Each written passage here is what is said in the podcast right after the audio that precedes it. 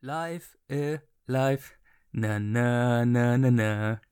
Live. Hallo und herzlich willkommen zu einer weiteren Folge von The World is Square. Und der gute Michael ist auch wieder mit dabei. Ich grüße dich, mein Bester. Servus und ich grüße euch da draußen, die Zuhörer und Zuhörerinnen. Wir haben bei euch. Ja.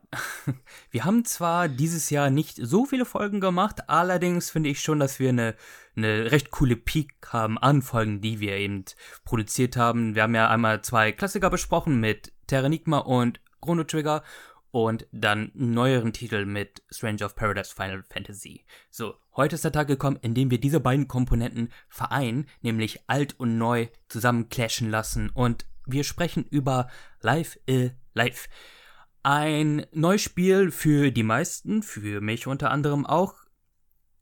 Allerdings im Kern gar nicht so neu, denn es ist ein Remake eines Spieles, welches anno 1994 für den Super Nintendo rauskam, Japan exklusiv. Und es ist das Erstlingswerk eines guten, ich möchte schon sagen, Freundes von uns, dem nämlich den guten alten Takashi Tokida sein Erstlingswerk als Director, der dann später noch andere super Prestige-Titel dirigiert hat, wie unter anderem Chrono Trigger, wofür er übrigens nie den Credit bekommt, weil diese anderen Namen, Uematsu, Akira Toriyama und so, die überschallen halt alles. Aber unter anderem hat er dann auch noch äh, Parasite Eve gemacht und Chocobo Racing. So, dieser Titel war lange dem ja, Westen verwehrt geblieben, bis sich dann Square Enix eines Tages gedacht hat, hey, wir bringen das Spiel nochmal raus überarbeiten das komplett. Und zwar ähm, in der ja in der patentierten HD 2D Optik, die man unter anderem auch schon von Octopath Traveler oder Triangle Strategy kennt, welche halt 2D Sprites mit 3D kombiniert und mit ähm, mit, mit der Zusammenfügung von Schärfe und Unschärfe dann halt einen ganz eigenen Look kreiert. Und ich habe im Vorfeld ein Video zu Live Live gemacht, wo ich ein bisschen vorgestellt habe, was für eine Art von Game das ist. Und da habe ich auch, wie man es kennt, von mir ein bisschen Scheiße erzählt, weil ich habe gesagt nämlich, dass HD 2D die Engine ist, die ja, auf der das Spiel basiert, ist aber gar nicht. Es ist halt dieser typische Look. Selber wurde das Spiel und die anderen Spiele halt auch eben mit Unreal Engine 4 betrieben. Und was jetzt folgt bei, bei Live Alive ist halt, dass wir beide drüber schnacken werden. Und zwar wird der Cast so ablaufen, falls ihr das Spiel noch nicht gesehen habt, dann seid beruhigt, schaltet nicht sofort ab. Denn wir werden ein bisschen über das Spiel grob schnacken. Nämlich in Live Alive geht es darum, dass du halt sieben verschiedene Charaktere hast, die in sieben verschiedenen Zeitepochen spielen und quasi jeder so seine eigene, voneinander unabhängige Story hat. Ähm, wer sich jetzt, wer jetzt so spontan ein paar Octopath Traveler Vietnam-Flashbacks bekommt, von wegen irgendwie Charaktere, die irgendwie alle ihre eigene Story haben, dann zusammengeführt werden und irgendwie gar nichts miteinander zu tun haben und nicht miteinander interagieren. Ich, ähm, ich will nichts vorwegnehmen, aber euch sei ein bisschen die Angst genommen. Also ihr habt nicht das gleiche Szenario wie in einem Octopath Traveler. Also wir werden einen spoilerfreien Part machen, in dem wir über die einzelnen Kapitel oder Epochen kurz schnacken werden, die Story kurz anreißen werden. So viel gibt es da eigentlich auch nicht zu erzählen, aber dann auch ein bisschen über das Gameplay sprechen werden und dann werden wir noch einen separaten Spoiler-Part machen, wo wir dann halt über das Ende zum Beispiel reden werden oder über ein paar Dinge, die wir halt im spoilerfreien Part nicht beschnacken konnten. Den werden wir aber auch im Vorfeld noch ausgiebig ankündigen. Also ihr werdet genug Zeit haben, euer Handy irgendwie in den nächstgelegenen See zu schmeißen, bevor es überhaupt zu dem Spoiler-Part kommen wird.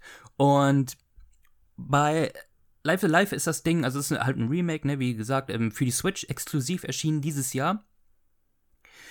Und was ich das Spannende bei uns beiden jetzt finde, ist halt, dass ich meine, also ich habe ja durch dich, Miguel, erfahren von Live Alive und hatte dann auch vielleicht mal so maximal fünf Minuten in die SNES-Version reingeguckt. Allerdings kann ich nicht sagen, dass ich die aktiv gespielt habe. Also das Remake ist jetzt so mein erster Bezugspunkt zu dem Spiel. Und du bist ja aber jemand, der jetzt beide Seiten kennt. Also du hast das Remake gespielt, aber bist auch sehr gut mit dem Original vertraut. Und da ist auch einfach schon mal meine erste Frage so, wie, wie war oder wann war der erste Punkt, du von dem Spiel erfahren hast, also vom von der SNES-Version jetzt und wie hast du deine kleinen süßen Fingerchen an dieses Meisterwerk bekommen? Äh, also generell, die Leute, die jetzt schon eine Weile zuhören, wissen ja, dass äh, so die ultimativen Square Enix und Squaresoft Enix-Spieler sind.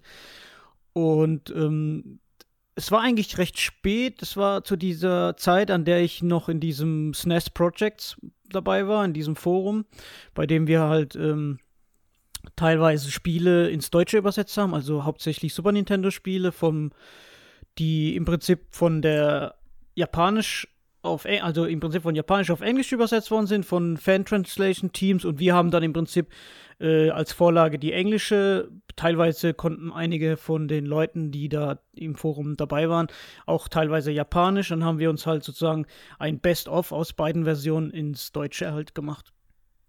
Äh, unter anderem sind halt so Übersetzungen entstanden wie ähm, Secret of Mana 2, was halt jetzt unter dem Namen Trials of Mana bekannt ist. Und zu der Zeit war ich halt sehr intensiv in dieser ROM-Szene, weil es halt viele Spiele eben nur Japan-exklusiv gab und darunter waren zum Beispiel Spiele, vor allem jetzt aus der Squaresoft-Schmiede und Enix-Schmiede, die mich halt gereizt haben.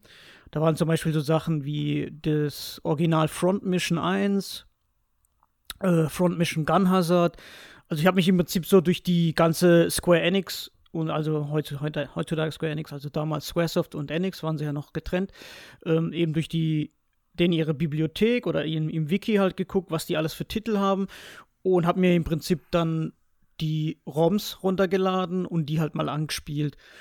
Und dann bin ich halt ähm, durch so eine Seite eines sehr bekannten Übersetzers, der heißt Gideon C. oder so, der hatte im Prinzip einige Square-Titel, die Japan-exklusiv waren, eben aufs, ins Englische übersetzt. Darunter eben auch ähm, Live Alive oder Live Alive und ähm, Treasures of the Rudras. Und so bin ich halt dann an, mit Live Alive in Kontakt gekommen. Und ja, dann habe ich es einfach über einen Emulator angespielt und mir hat es eigentlich diese verschiedenen Auswahl dieser Charaktere äh, war am Anfang für mich so ein bisschen überwältigend, weil, wie du halt schon gesagt hast, das sind im Prinzip unabhängig voneinander, diese Szenarien. Und man weiß halt da noch gar nicht, ähm, wie das halt später zusammenläuft oder, ob es zusammenläuft oder ob das einfach nur so kleine in sich ähm, abgeschlossene Geschichten sind. Und ja, dann habe ich einfach mal ein bisschen in so die verschiedenen Szenarien reingeschnuppert und ja, fand ich eigentlich ganz interessant, dieses Konzept. Und ja, das war so mein erster Kontakt. Und dann wollte ich eigentlich mit meinen zwei Kollegen das Spiel auch mal ins Deutsche übersetzen, aber wir haben, glaube ich, nur das ähm, Gegenwartskapitel angeschnitten und dann, äh, weil es dann Probleme beim ähm, Einfügen der Texte und so gab und durch verschiedene Pointer, bla bla bla, war das halt ein Projekt, das nicht so einfach umzusetzen war und dann haben wir es natürlich ja dann leider auf Eis legen müssen. Und ja. Ich kann mir, ich kann mir richtig vorstellen, dass das total der Struggle sein gewesen muss, ne? das Ding zu übersetzen. Auch, da können wir dann vielleicht nachher nochmal kurz später drauf eingehen, die, also, wenn du jetzt das Remake spielst, dann hast, hast du die Wahl zwischen einer englischen und einer japanischen Synchro und es gibt halt verschiedene Texte und ich habe es jetzt so gespielt, dass ich auf mit japanischer Synchro gespielt habe, aber mit deutschen Texten. Und ähm, Kudos wirklich an die deutsche Lokalisation, die ist halt echt wirklich gut geworden, die auch versucht hat, so den ja, Sprachduktus der einzelnen Epoche ein bisschen einzufangen. Und ich denke mal, wenn ihr das damals halt übersetzt hättet, dann wärt ihr wahrscheinlich auf so eine ähnliche Idee gekommen. Und allein das ist schon ziemlicher Struggle, weil du halt immer so deine Denke ein bisschen, ne, muss ein bisschen umändern, damit es halt auch eben nicht zu ja, dass es nicht, dass es nicht so ein komisches Gefühl gibt, wenn eben du in einer bestimmten Epoche sind und die irgendwie ganz anders reden, als man es jetzt vermuten würde. Mhm. Ja, im Prinzip schon. Also das merkt man halt jetzt im Remake ähm, sehr gut, dass zum Beispiel, äh, okay, das würde ich jetzt wahrscheinlich schon in Spoiler reingehen, aber ähm, dass die Charaktere also damals in der Super Nintendo-Version, das kann ich jetzt mal kurz vorwegnehmen, da war das auch so, dass jede Epoche oder jedes Szenario seine eigene Schriftart hatte. So war, das ist jetzt bei dem Remake nicht so.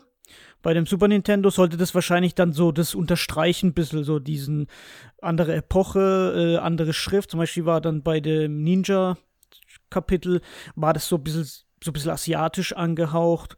Und bei dem Western war es so ein bisschen so schreibmaschinenmäßig, also so wie man es aus so Westernfilmen kennt, diese, diese speziellen Font, den man dann so benutzt. Und das war eigentlich ganz cool gemacht. Und das hat dann nochmal so diese, diese Epoche extra nochmal so, mhm. das Szenario, in dem das spielt, nochmal so ein bisschen unterstrichen, ne? Ah, okay, ja, ey, das ist krass. Das ist geil.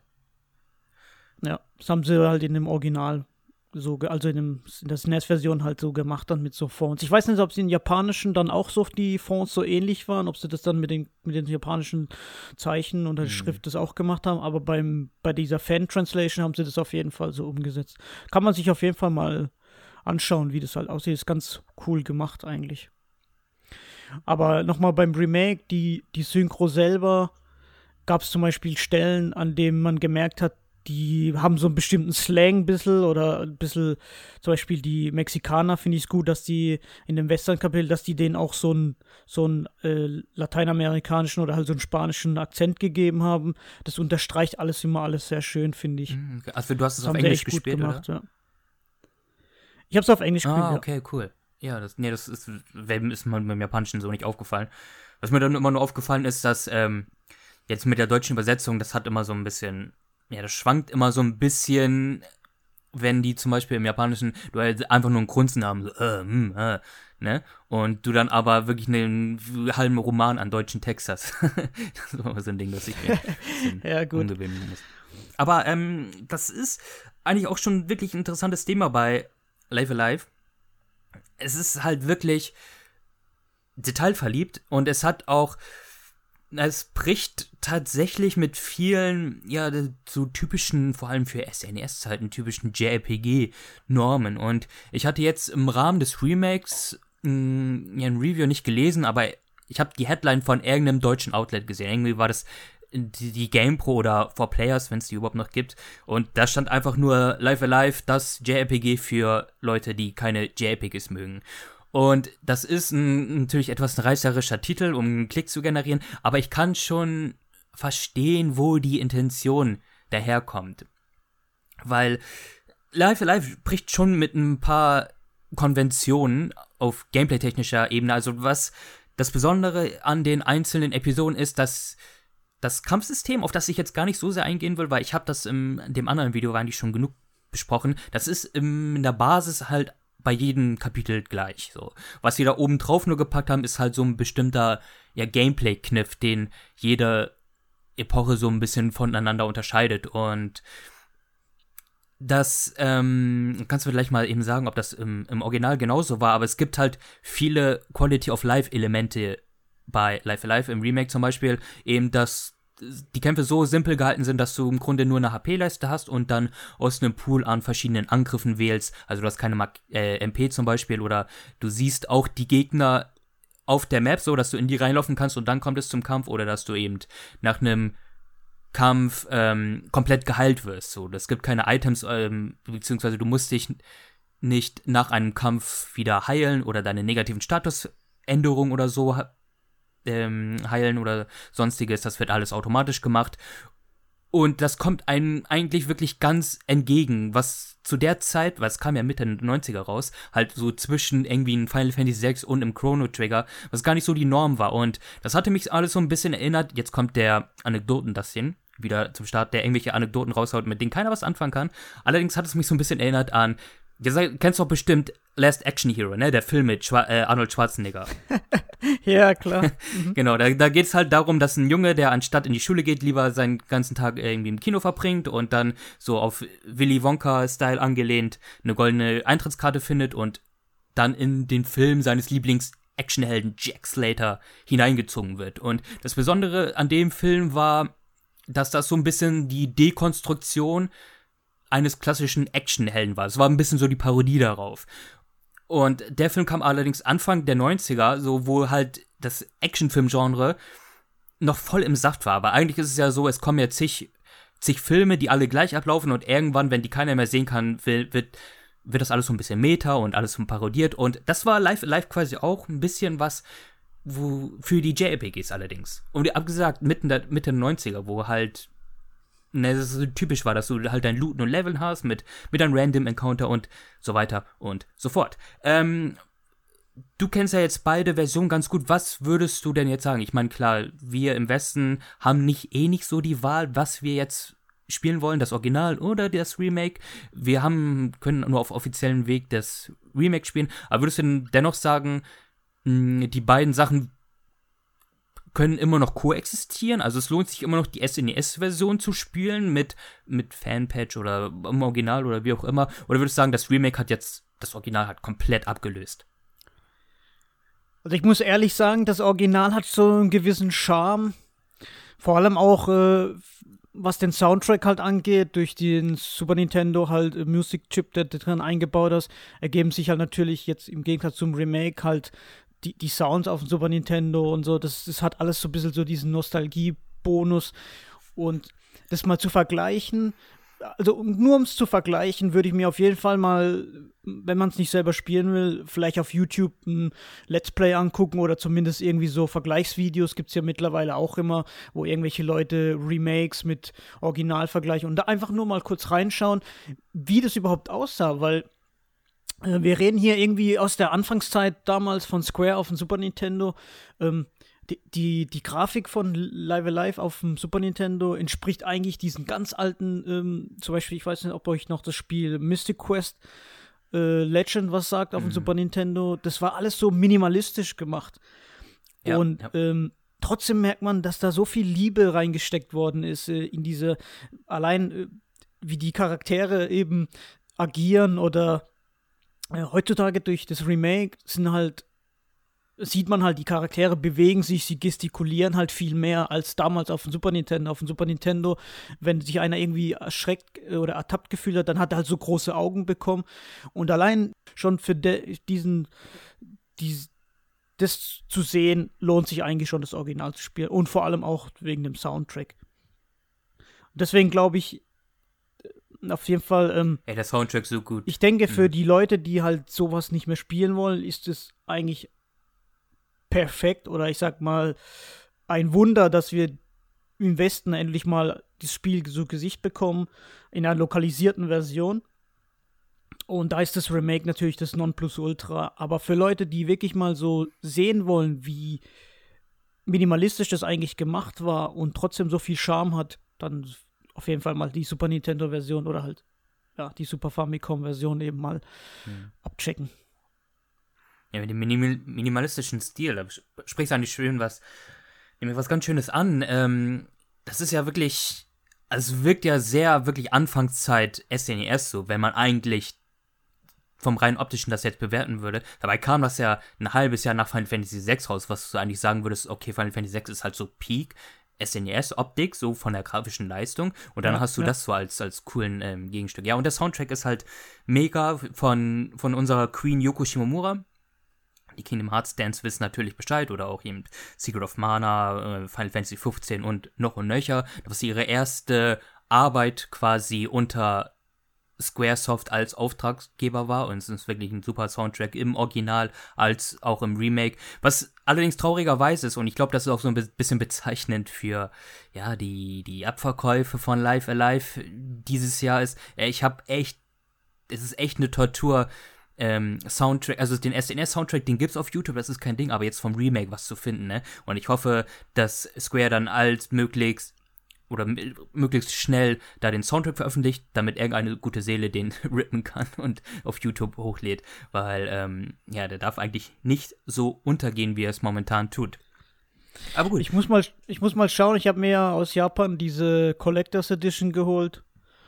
Und ich habe die zwar noch nicht ausgepackt, die ist noch im Orgi Original Versandkarton, aber ich glaube, da ist der Soundtrack dabei, dann könnte ich dir den vielleicht irgendwie zukommen lassen. Das ist, der Mann ist man ist ein Engel durch und durch. Aber gut, ich würde sagen, ähm, wir starten jetzt ein bisschen. Wir haben jetzt Luke quasi das Intro ein bisschen, ähm, ja, genug geschnackt. Und zwar ist es so, wie gesagt, ähm, es gibt halt eben diese sieben Epochen. Also ihr startet das Spiel, dann habt ihr die Auswahl zwischen sieben Charakteren. Wo ihr anfängt, ist egal. Also ich habe jetzt persönlich möglichst chronologisch angefangen. Also es gibt eben eine Epoche wie zum Beispiel der Wilde Westen. Es gibt eine, eine ja, Japan in der Edo-Zeit, also zur Zeit des Bakumatsu. Ähm, es gibt eine Episode in der Steinzeit, es gibt eine Sci-Fi-Episode, die in der fernen Zukunft spielt. Und wie ihr anfängt, wo ihr anfängt, das ist eigentlich euch überlassen. Ich habe versucht, mal halt möglichst chronologisch eben mit der Steinzeit anzufangen. Dann war ich am überlegen, okay, was kommt denn danach? Kommt erst das altertümliche China oder ist zeitlich eher Japan angesiedelt? Aber ich denke mal, Japan wird, beziehungsweise China wird vor Japan gekommen sein. Und also ich habe gesagt, ich habe mit der Steinzeit angefangen und es geht ja grob darum, dass wir ein Du musst mir da übrigens helfen mit den Namen, ne? Ich bin, du weißt, ich bin da mega okay. schlecht. Ich weiß zumindest, dass der kleine Junge mit dem grünen Haaren, also quasi unser Main, Pogo heißt. Ja. Und der hat einen, einen Kumpel, das ist halt so ein, so ein komischer Affe. Gori? Und, wie heißt der? Gori. Gori, alles klar. Ja. Und Und dann, die sind da halt in, in, in, Stamm da unterwegs und dann treffen sie eines Tages auf ein pinkhaariges Mädchen, die von einem feindlichen Stamm quasi verfolgt wird und dann auch später entführt und ja, es gilt dann quasi darum, sie zu retten. Und das Besondere an dieser Epoche ist halt, dass alles nonverbal abläuft. Also es gibt keine Sprachausgabe, sondern die die artikulieren sich halt nur mit, mit Kunzen und mit, mit Gestik vor allem, welches dann auch ey, super charmant in so, ja, so Textboxen quasi, ihren Gemütszustand und du siehst auch anhand der Sprites, okay, wie die sich eben fühlen.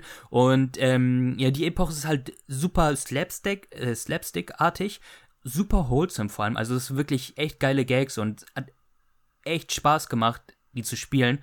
Gameplay-technisch ist halt ja, wie gesagt, ähm, du hast dieses typische Rollenspielmäßige Kampfsystem auf einem Art Schachfeld. Rundenbasiert mit so einer ATB-Komponente und was Novum dann halt für diese Episode ist, dass es eine Art Crafting-System hat. Also das heißt, du findest und bekommst halt von Gegnern eine Art Knochen, Felle, Steine, Äxte etc. und die kannst du dann kombinieren und daraus Items herstellen. Und ich habe insgesamt für die Episode um die drei Stunden gebraucht, was eine super Länge war, weil, ähm, obwohl mir das sehr gefallen hat mit diesem Nonverbalen und auch diese Synchro ist sehr, wirklich, also die deutsche Lokalisation ist wirklich sehr spaßig, weil es gibt so Attacken wie irgendwie ein Furz und so, ne? Und dann ist halt in der Attackenbeschreibung Furz macht groß Stinke Stinky oder so, ne? Also ja, es ist wirklich genau. sehr charmant. Es, ähm, es hat eben die perfekte Länge. Also ich hätte das jetzt nicht irgendwie sechs, sieben, acht Stunden oder so durchgehalten. Irgendwann geht es schon ein bisschen auf die Nerven. Allerdings, ja, ist die Uhrzeit vor allem von seinem Sympathiepakt äh, Sympathiefaktor, den die Episode auf jeden Fall hat und den Charakteren in erster Linie so mit einer, nicht die Lieblingsepisode, aber mit so einer meiner Lieblingsepisoden so. Wie hast du die so empfunden? Ähm, ich muss gestehen, das war. Ich habe die auch äh, als erstes gespielt, die Episode. Und auch damals im Original fand ich die eigentlich äh, recht lustig auch gemacht. Und vor allem, dass halt wirklich nur mit irgendwelchen Lauten artikuliert wird oder immer diese Emojis in diesen Sprechblasen drin sind. Ähm, vor allem ist es auch eine der Episoden, die mehr so in die typische RPG-Schiene geht. Und ja. ja. das ist natürlich äh, als jemand, der das Spiel schon als JRPG erwartet, kommt es natürlich einen gelegen und ähm, also ich finde die Charaktere sowieso äh, bei dem Spiel, vor allem in dem Kapitel, sind einfach sowas von sympathisch, vor allem wenn halt ähm, Pogo mit, mit Beru, wie die halt miteinander umgehen und wie das halt wirklich einfach nur irgendwelche Laute sind und wenn der, man merkt halt, das erinnert mich halt an diese typischen alten Steinzeitfilme aus, aus den 80ern oder so, wo halt wirklich die Steinzeitmänner im Prinzip zum ersten Mal eine Frau sehen und dann erstmal gar nicht wissen, wer oder was das ist. Ähm, und ich finde, es ist einfach ultra knuffig und ultra süß gemacht, vor allem wenn, wenn Beruin dann einen Kuss auf die Wange gibt und so. Also wirklich sehr, sehr lustiges Kapitel. Und ähm, was halt das Gute ist, ähm, es wird, also als Einsteiger freundlich auf jeden Fall ist das Kapitel und es hat auch so seine eigenen ähm, Gimmicks sozusagen, weil du kannst bei dem Kapitel im Prinzip draußen in der Wildnis kannst du dann so schnüffeln sozusagen und dann wird dir angezeigt, in der Nähe ist halt ein Gegner. Also bei den Gegnern handelt es sich natürlich um dann um irgendwelche Tiere wie so Hirsche, Wölfe und so weiter. Und dann musst du im Prinzip auf die Jagd gehen. Und wenn du die erlegst, dann kriegst du so Fleisch und sowas und das musst du dann halt dementsprechend am Anfang eben für deinen, für deinen Stamm da eben halt sammeln. Und es, also ist auch eins von den meiner Lieblings-Chapter äh, auf jeden Fall in dem Spiel. Also gibt es eigentlich nichts Schlechtes zu sagen dazu. Ist auch eines der leichteren Episoden. Also, wie du schon sagtest, weil es halt auch sehr, ja, einsteigerfreundlich für RPG da ist. Also das Spiel ähm, ermutigt dich da ja auch zu, weil halt du irgendwo merkst, okay, ich laufe hier jetzt gegen eine, gegen eine Wand, dass du dann halt eben eine Runde grinden kannst. Dann rennst du da in dieser Wüste rum und machst deinen Gegner platt. Wie gesagt, nach jedem Kampf wirst du eh wieder refreshed. Also du hast da eigentlich keinen Malus. Und dann kannst du da dich da hochgrinden und dann easy peasy die Episode durchspielen. Was halt ähm, nicht, das vorwegzunehmen, nicht für jede Episode gilt. Aber ja, ähm, die Steinzeit. Mega cool eigentlich. Ähm, Miguel, möchtest du mit der nächsten Episode fortfahren? Egal welche, du kannst nehmen, welche du möchtest. ähm, ja gut, dann sage ich einfach mal auch eher so ein sehr kurzes Kapitel wäre zum Beispiel die Gegenwart. Da geht es eben um einen Kämpfer, so eine Art Street Fighter, der heißt Masaru und der will eben der stärkste Kämpfer auf der Welt werden. Und dann ist es eigentlich sehr simpel gemacht, denn da wird eigentlich nicht wirklich es passiert eigentlich nicht wirklich viel in dem Kapitel. Es ist im Prinzip, du hast deinen Hauptcharakter Masaru, der fängt dann auf Level 1 oder so an. Und dann kannst du dir so Street Fighter-mäßig so eben äh, verschiedene Charaktere aussuchen, gegen denen du kämpfen willst. Und das Coole an dem Kapitel ist nämlich folgendes, dass wenn du gegen einen von diesen kämpfst, also da gibt es zum Beispiel so einen, so einen Soldaten oder so, der ist, er hat mich sehr stark an Geil aus Street Fighter irgendwie erinnert. Äh, auf jeden Fall ist es in dem Kapitel so, dass du eben ganz normal von Kampf zu Kampf im Prinzip gehst. Äh, und vorher suchst du dir halt immer aus, äh, gegen wen du kämpfen willst. Und das Coole eben ist, dass äh, du kannst die Attacken von deinen Gegner eben lernen. Und das ist auch ziemlich ähm, wichtig in diesem Kapitel, weil jeder von diesen Gegnern, die du auswählst, hat so eine bestimmte Schwäche. Und da musst du dich eben, musst du eben im Prinzip ganz normal gegen die kämpfen und wenn sie die Attacke gegen die einen einsetzen, dann erlernst du die automatisch. Und da ist es auch zum Beispiel so, dass ähm, man im Prinzip auch nicht wirklich levelt. Das ist jetzt nicht so wie bei dem Steinzeit-Kapitel, wo du im Prinzip äh, grinden kannst, sondern du kannst wirklich immer nur einen Kampf nach dem anderen. Und ja, im Prinzip ist das alles, was in dem Kapitel passiert. Du suchst dir deine Gegner aus, bekämpfst sie und irgendwann lernst du, hast du alle Attacken erlernt und kannst im Prinzip von Gegner zu Gegner so eben springen und am Ende musst halt gegen einen Endboss kämpfen. Also eigentlich ja, sehr kurz und knackig. Also mhm. ich glaube, das Kapitel, wenn du ey, wie lange ist das? Ich glaube, das kannst du sogar in einer Stunde. In einer Stunde. Ich habe dreiviertel Stunde gebraucht tatsächlich. Ja, locker. Ja. Also wie gesagt, also, äh, sehr kurz, sehr passiert. Also finde ich jetzt eher eins der schwächeren Kapitel, mhm. war jetzt meiner Meinung nach. Also ja. Es, es ist eine nette Abwechslung. Es hat sehr starke Fighting Game Vibes, Street Fighter, wie du schon gesagt hast. Woran es mich auch sehr erinnert hat, war Mega Man tatsächlich. Also du hast, du läufst da nicht rum, du hast nur so ein ja, Select-Bildschirm, wo du dir deine Fighter eben, gegen die du kämpfen möchtest, aussuchst, die nach und nach besiegst und dann eben, wie du, wie du schon sagtest, die Attacken lernst. So quasi Masao ist so ein bisschen der Blue Mage so der, der Gruppe. ja, wenn genau, er eben eine, Mage, ja. wenn, wenn, er eine Attacke eben abkriegt, dann, dann lernt er sie und die Attacken haben halt eben, ja, verschiedene Attribute, Elemente. Also es gibt Feuerattacken, es gibt Eisattacken, es gibt aber auch so Fäuste, es gibt äh, Greifattacken und sonstiges. Es gibt Kicks etc. Und jeder Gegner ist halt hat eben eine bestimmte Schwäche, die auch eben angezeigt wird, wenn man den Gegner auswählt. Dann steht da halt, er ist gegen das immun und er ist eben halt, dagegen hat er eine Schwäche. Und was ich damit mit Mega Man meinte, ist halt, du musst ja auch bei Mega Man, so wenn du da anfängst, so ein bisschen erörtern, okay, welchen gehst du als erstes an und dich dann quasi, dann lernst du ja von dem Robot Master die Attacke und dann wählst du den nächsten Robot Master und im besten Fall hast du quasi als, ähm, hast du quasi die Schwäche des Gegners. Und das war ein bisschen bei dem auch so, weil ich habe gleich natürlich der Reihe nach die Gegner versucht abzufrühstücken und habe gleich als erstes den, es gibt so einen Thai, Muay Thai Kämpfer. Oh ja, der Thai-Typ, ja. Genau, den habe ich als erstes gegegnet und ich hatte halt einfach von den Standardattacken seine Schwäche nicht und der hat mich halt komplett fertig gemacht. Das heißt, ich habe erst einen anderen Gegner besiegt, der von denen dann irgendwelche Greifmoves gelernt und dann glücklicherweise war das die Schwäche von dem Teiltypen und bin dann wieder zurück, hab dann mit seiner Schwäche eben den angegriffen und dann hat sich das halt so ergeben. Und ähm, ja, Story super simpel, halt einfach nur ein Dude, der der Stärkste werden will. Du reißt eben die oder hast, machst eben die Kämpfe nach der Reihe ab und dann hast du noch einen Boss und das war's eigentlich im Grunde. Also genau. es ist wirklich unspektakulär, aber es ist halt ist eine nette, nette Abwechslung zu den anderen Episoden gewesen, ja. Es hat halt so ein typisches Intro. Ich will der Allerbeste sein, wie keiner mhm. vor mir war. Aber so eine geile Mucke. Also auch das Battle-Theme ist so stark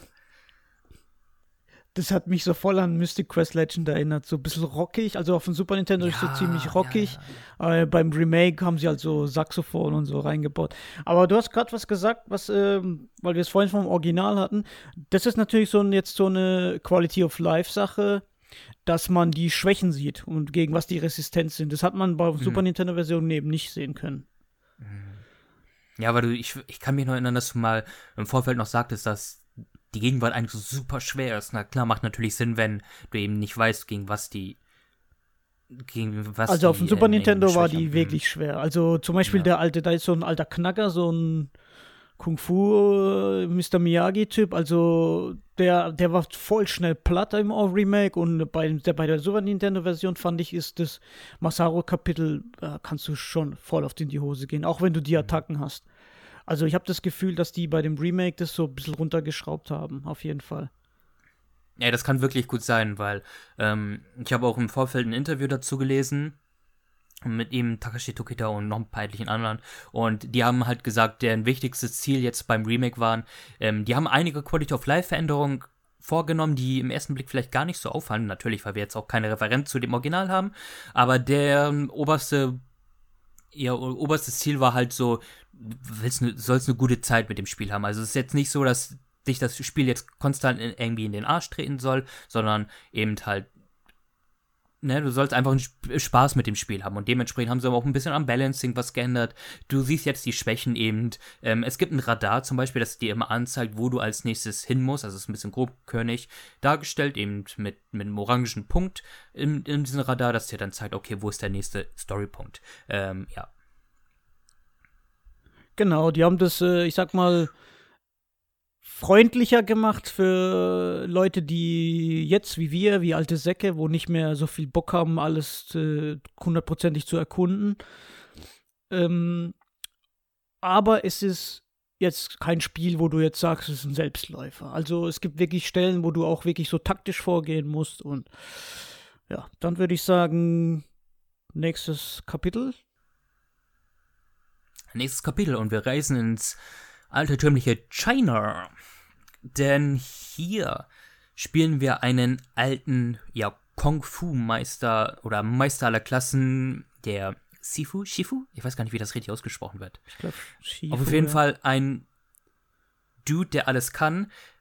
Das Einzige, was er nicht kann, ist der Zeit zu ändern, nämlich die nagt an ihm. Nämlich er wird immer älter und er lebt wie so ein alter Eremit auf dem Berg und hat es sich dann zur Aufgabe gemacht, okay, bevor ich abnippel, will ich eben in die nächstgelegene Stadt gehen oder Umgebung und mir Schüler zusammensuchen, die meine ja, Kampfkunst dann lernen sollen und die dann an ihre Schüler weiterreichen sollen, so quasi, dass mein Erbe fortbesteht. Und natürlich gibt es dann aber auch noch ein, ja, ja, alten, bösen, Mafia-ähnlichen Boss, der dann im Hintergrund dann seine Sachen macht. Und ja, im Grunde ist es halt so, dass du dir Schüler zusammensucht, also insgesamt drei, die sind auch alle von der Story vorgegeben und diese dann trainierst. Und ähm, das Interessante an dem Spiel ist halt, dass du natürlich als Typ, der schon alles kann, bist halt voll aufgelevelt. Du hast jede Attacken drauf, du machst Kämpfe, aber du levelst selber nicht. Weil du bist schon so Maximum-Level. Allerdings, deine Schüler können halt eben leveln.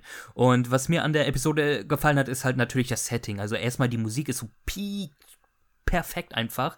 Ähm, das Setting, besonders wir, so als alte Hongkong Kung Fu Freunde, hat es natürlich sehr begrüßt. Das ist eh so ein Ding, wo ja eigentlich hat Tokita im Grunde nur seine DVD dann DVD-Schrank abgeguckt, okay, welche Art von Filmen mag ich und die verbauen wir dann irgendwie so in dem Spiel. Ne? Also es ist, man kann vielleicht ein bisschen sagen, es ist ein bisschen klischeehaft, allerdings ähm, fand ich das sehr charmant. Also das China-Kapitel hat mir anfangs vor allem sehr gefallen durch diese ganze Prämisse.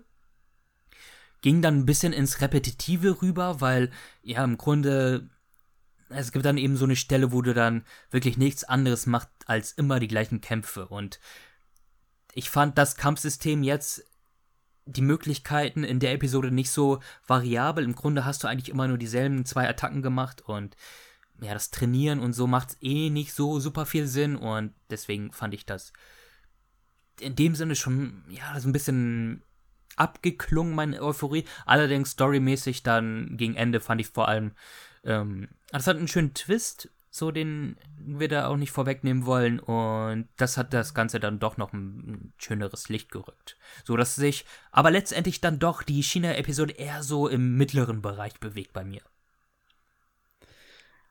Ja, ähm, wie gesagt, also als Fan von diesen alten Jackie Chan-Filmen, wo er trainiert und so voll die Knochenbrecher, Schlangenschatten des Adlers-Vibes kriegt man auf jeden Fall, wenn man das spielt. Auch manche Charaktere ähm, das, das gibt so, also, also einer der Schüler, der hat mich halt voll an, an so auch an so einen ganz speziellen äh, chinesischen Schauspieler erinnert. Und ich will jetzt nicht sagen, wie, warum, das wäre halt ein bisschen spoilerhaft, aber ähm, vom Setting her super gemacht, auch wie es ist, wie du halt sagst, es ist halt einfach klischeehaft, wenn du jetzt wirklich an diese alten Kung-Fu-Filme denkst.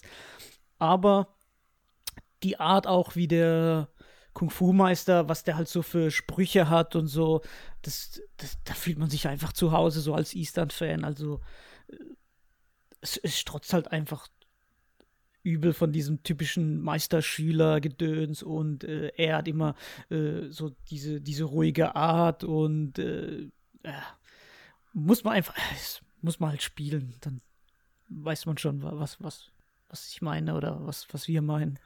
Hat auch mit circa irgendwie drei Stunden okay länger, also das geht voll klar. Länger hätte ich sie jetzt auch nicht gebraucht, aber im Grunde das, was es sagen will, da passt es schon eigentlich ganz gut, ja. Ja, genau. Wobei eigentlich die Kapitel nicht alle so lang sind, finde ich. Wenn du halt weißt, wo du hin musst und. Nein, man muss jetzt natürlich auch sagen, dass ich arschlangsam bin, ne? Wie gesagt, ich finde, durch, genau durch diese, diesen Radar, da weißt du eigentlich immer genau, wo du hin musst und äh, die Zeit, die du halt dann verbringst, mhm. ist dann zum Beispiel jetzt mit diesem Crafting oder mit dem Grinden. Aber wenn du jetzt, jetzt direkt einfach nur die Story so abklapperst, da sind die Kapitel nicht wirklich lang, ne. Nein.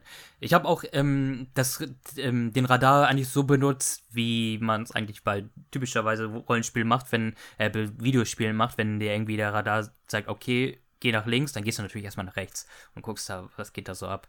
Also ja, ich genau so. habe das Radar benutzt, um quasi den Storypunkt so gut wie es geht auszuweichen. ja, das ist auch nicht schlecht. Weil manchmal kommst du ja irgendwo so typisch äh, spielemäßig bei Games ist, wo dann so in einen bestimmten Raum gehst und dann kannst du nicht mehr zurück. Und durch diesen, diesen Radar weißt du, okay, da ist, geht auf jeden Fall die Story weiter, dann kann ich hier noch ein bisschen erkunden. Also man kann es so und so benutzen und das ist eigentlich nicht schlechter. So, nächstes Kapitel wähle ich das Wilde Westen Kapitel. Ähm, eigentlich auch wirklich mega Klischee. Ähm, da spielt man eben einen sogenannten äh, ja, wie nennt man das, so ein, äh, sag's mir. Outlaw oder so kann man ihn bezeichnen. Ja, also, mhm.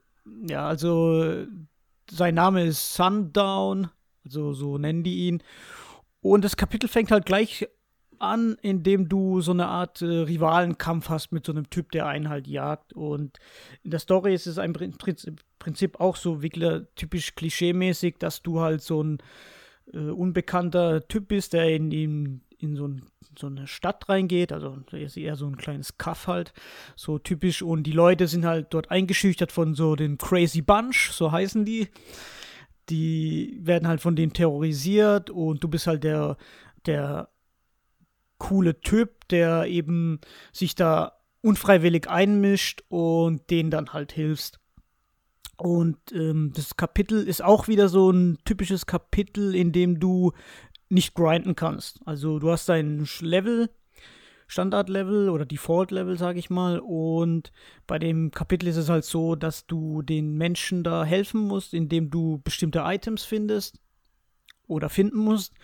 Und dann musst du halt sozusagen äh, so Fallen stellen, um diesen Crazy Bunch eben aufzuhalten. Und wie und was und welche Items du da findest, das werde ich jetzt mal außen vor lassen. Ähm, auf jeden Fall ist es auch wieder so ein kapitelspezifisches Gimmick sozusagen, weil du nicht wirklich irgendwelche Kämpfe machst, um zu grinden, sondern du musst halt diese Fallen stellen. Und ich finde, das Kapitel ist auch so ein Kapitel, würde ich sagen, wo eher so ein bisschen Trial and Error ist, wenn man das am Anfang spielt, zum ersten Mal.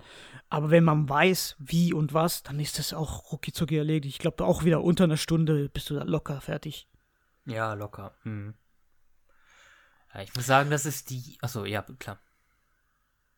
Nee, eigentlich wollte ich nur sagen, dass es halt äh, auch wieder ziemlich strotz von diesen typischen alten Filmen wie Eine Handvoll Dollar oder mhm. Django und so weiter. Also äh, typische Westernmusik, wo ich auch finde, dass der Soundtrack eigentlich richtig geil ist, vor allem das Battle-Theme. Und was mir halt da besonders gefallen hat, ist in dem Kapitel, dass nochmal zurück auf diese Art von Slang. Also das sind dann später so Mexikaner und die streuen dann manchmal so spanische Wörter ein. Und ich als Spanier habe mich natürlich sofort wohlgefühlt, weil die das erstens sehr gut ausgesprochen haben und natürlich ähm, hat es auch so ein paar Stellen, die einfach auch witzig sind. Ah, und, Scheiße, äh, ja, Mann. Ich habe hab echt Sounds, überlegt, ja? Weißt du, ich habe echt überlegt, dass ich ähm, so ein bisschen, du, hast ja nur die Wahl zwischen Japanisch und Englisch, aber dass ich für ja, das Western-Kapitel oder generell so die westlich angehauchten Kapitel, dass ich da auf Englisch stelle, hatte ich dann aus Faulheit, Faulheit nicht gemacht und jetzt bereue ich schon fast. Ey, das ist echt cooles Detail. Ja, da gibt es zum Beispiel so eine Szene, weil die ganzen, da ist halt so eine ganz taffe Frau. Das ist auch so was Typisches, wo auch in manchen Westernfilmen kommt. Also, zum Beispiel bei der neuen Verfilmung von Die glorreichen Sieben, da ist es ja auch so, dass die eine Rothaarige mehr Eier hat als die anderen, als die Männer. Und dann gibt es halt eine Stelle, an der sie sagt, ja, ihr habt keine Cojones, weißt du, also ihr habt keine Eier und so. Und das ist halt richtig mhm. cool umgesetzt in dem Spiel. Und ich finde auch die, die Sounds sind im Remake halt viel, viel besser als auf dem Super Nintendo. Im Super Nintendo, wenn du halt im Kampfsystem geschossen hast, dann hat es halt so gemacht, und in dem Original, in dem Remake mhm. hörst du halt wie so einen richtig geilen Pist Oldschool-Pistolenschuss. Und wie gesagt, ich bin halt mit diesen typischen Filmen wie Eastern und Western halt aufgewachsen. Mit meinem Vater habe ich die mal geguckt und deswegen, äh, was wieder diesen Charme angeht von dem Kapitel, war sofort verliebt. Ist aber für mich auch wieder eins eher der schwächeren. Also ist. Ja, muss ich auch. Ja, ist es, ähm, ich finde, das Gegenwartskapitel ist am schwächsten für mich. Und das Western-Kapitel ist dann so, ja, zweite Ste folgt eigentlich kurz danach jetzt bei mir. Hm.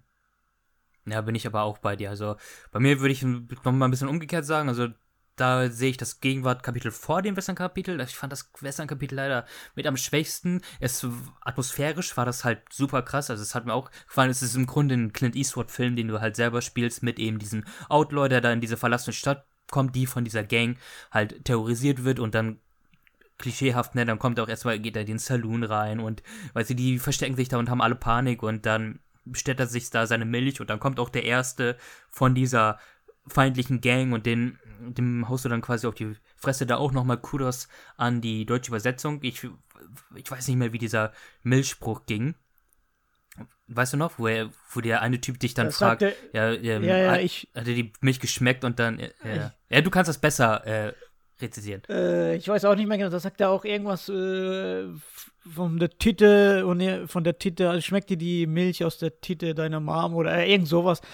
Auf jeden Fall ähm, Ja. kannst du dann eben halt auswählen, Punkt, Punkt, Punkt, oder eben deine, also deine Mutter oder so, und dann sagt er halt auf Englisch so, you, Ja, schmeckt nicht so gut wie ja, genau, und Mutter dann, ja, so. Mom. Und der Typ, weißt du, der Synchronsprecher im Englischen hat so voll die dunkle Stimme, weißt du, von dem Hauptcharakter. Das ist halt mega gut halt. Voll billig eigentlich, aber halt, Aber das ist interessant zu wissen. Dann ist das wohl eher, die deutsche Übersetzung basiert eher auf dem, Jap auf dem englischen Skript, weil im Japanischen sagt er das halt überhaupt nichts. Also nicht mal ansatzweise irgendwie was so, dass er dann das gegen seine, gegen die Mutter von dem macht. okay.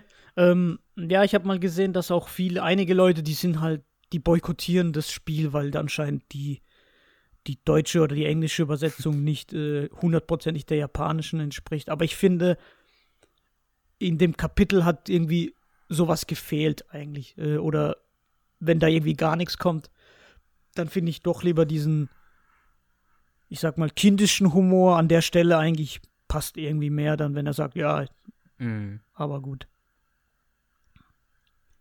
Ja, es ist auch ein schöner Charaktermoment eigentlich, weil ich hatte mit dem Sundown Kid eigentlich so die größten Probleme, weil er ist halt, er ist halt sehr wortkarg, ne? So dieser typische Autor, der mit niemandem was zu tun haben will, der sein eigenes Ding machen will und auch so da seine Vergangenheit mit sich herumschleppt und alles, ähm, ja, das hat ein bisschen, das macht es ein bisschen schwer, mit dem zu bandeln, weil du halt die anderen Charaktere so viel krass sympathischer sind und ähm, ja, die, der einzige Grund, warum ich eigentlich das Gegenwartkapitel noch vorziehe, ist halt, weil mir das Gameplay mäßig im Wilden Westen auch nicht so gefallen hat, weil, wie gesagt, das ist halt im Grunde ein Tower Defense Mission, dass du so eine Art Zeitlimit hast und dann in der Zeit die Fallen aufbauen musst. Ähm, je mehr Fallen du eben entwickelst, desto leichter wird der Bosskampf dann im Anschluss und ähm, ja, ich war dann schon recht froh, als es vorbei war. Und auch der Soundtrack, der ist sehr geil, nur ich weiß nicht, warum jeder japanische Entwickler sich immer denkt, ey, wenn, es muss immer gepfiffen werden, wenn es irgendwo mit Pferden Ja, oder gut. im Wilden Westen zu tun hat.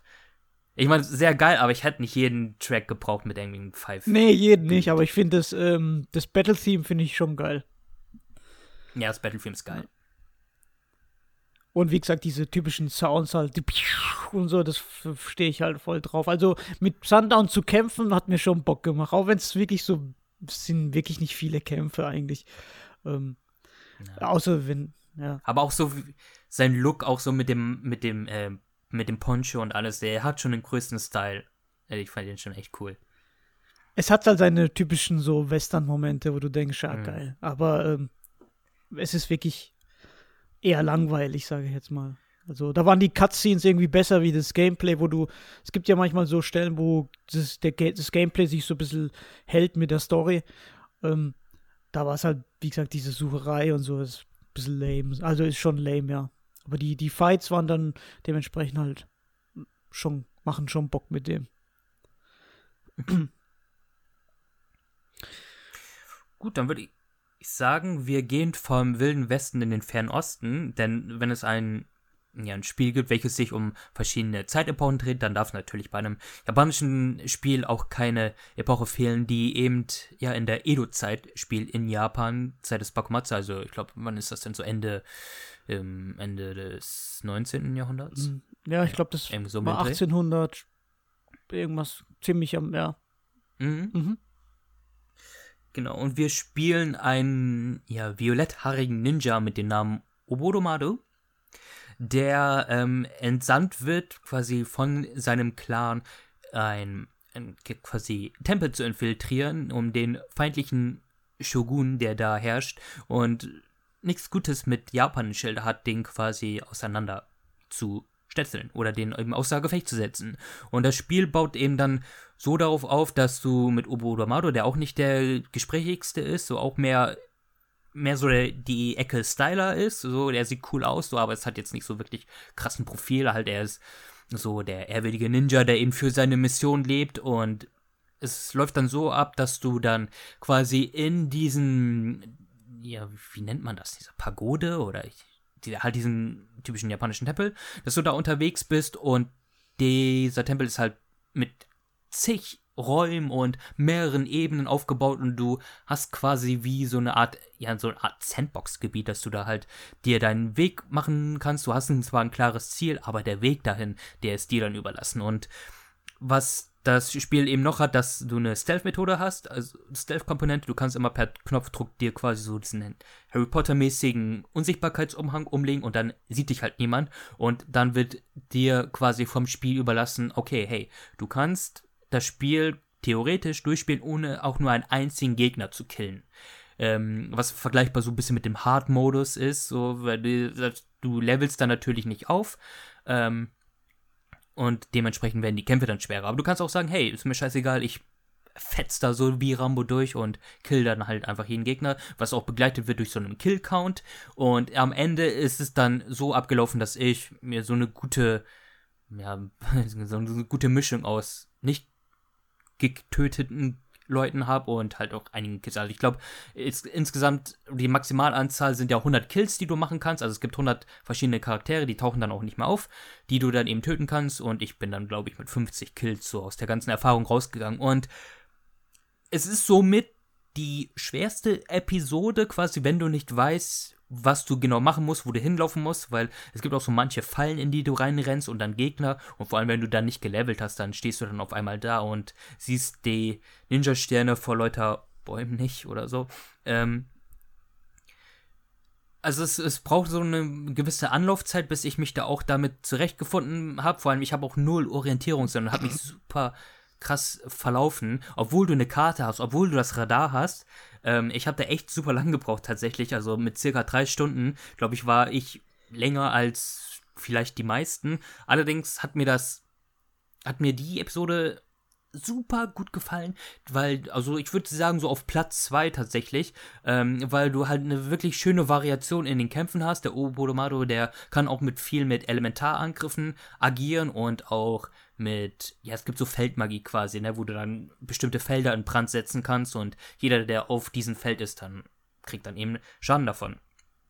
Plus du hast eben, eine, eben die gewisse Freiheit durch die Erkundung und optisch sieht das Spiel halt super, super krass aus. Also ich lieb's halt, dass du in der Nacht unterwegs bist mit diesem großen violetten Mond, der die ganze Zeit, der über den Himmel ragt und ähm, ja, was wir auch nicht gesagt haben, aber das fällt einem im Remake nicht auf, weil alles so einen einheitlichen Look hat, aber im SNES-Original wurden ja die Charaktere jeder von, also die sieben verschiedenen Charaktere von sieben verschiedenen Mangaka ähm, designt, die ich auch alle nicht kenne, deswegen nenne ich sie erst gar nicht. Den einzigen, der mir eben bewusst war, das sieht man vor allem, wenn man sich ältere Artworks zu dem Spiel ansieht, dass eben das Ninja-Kapitel von ähm, Mangaka designt wurde unter dem Namen Aoyama, der ähm, vor allem verantwortlich für Detective Conan war.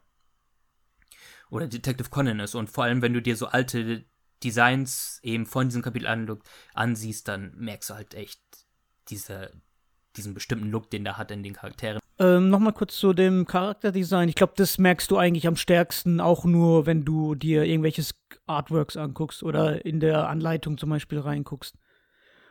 Oder bei dem beim Super Nintendo ist es ja auf dem Cover, sind ja die Charaktere alle abgebildet und da merkst du, dass jeder so einen unterschiedlichen Look hat. Äh, aber ich, so Spiel, im Spiel selber merkst du das merkst du es eigentlich gar nicht. Nee, nur, also so schön dieser HD 2D-Look auch aussieht, er sieht halt recht ja ähnlich aus. Also die Charaktere, die könnten auch so aus einem Octopath Traveler oder so herauskommen. Es ist halt geschuldet an der Sache. Ja, genau. Ähm, vor allem äh, das Spiel verzichtet ja komplett auf irgendwelche, man kennt es ja aus anderen JRPGs, dass wenn die, die Charaktere sprechen, dass die nebendran so ein, so ein äh, Avatar haben, wo man dann eben sieht, wie der so Artwork-mäßig aussieht. Das hat halt das Spiel leider gar nicht, weil sonst äh, könnte man das irgendwie differenzieren. Aber es äh, eigentlich auch nur, wie gesagt, über irgendwelche Artworks oder ähm, Artbooks oder was auch immer. Ähm, für mich ähm, ist dieses Kapitel eins der stärkeren, die von diesem HD 2D-Look profitieren, weil beim Super Nintendo ist es ja alles immer aus dieser komplett oben von dieser Vogelperspektive.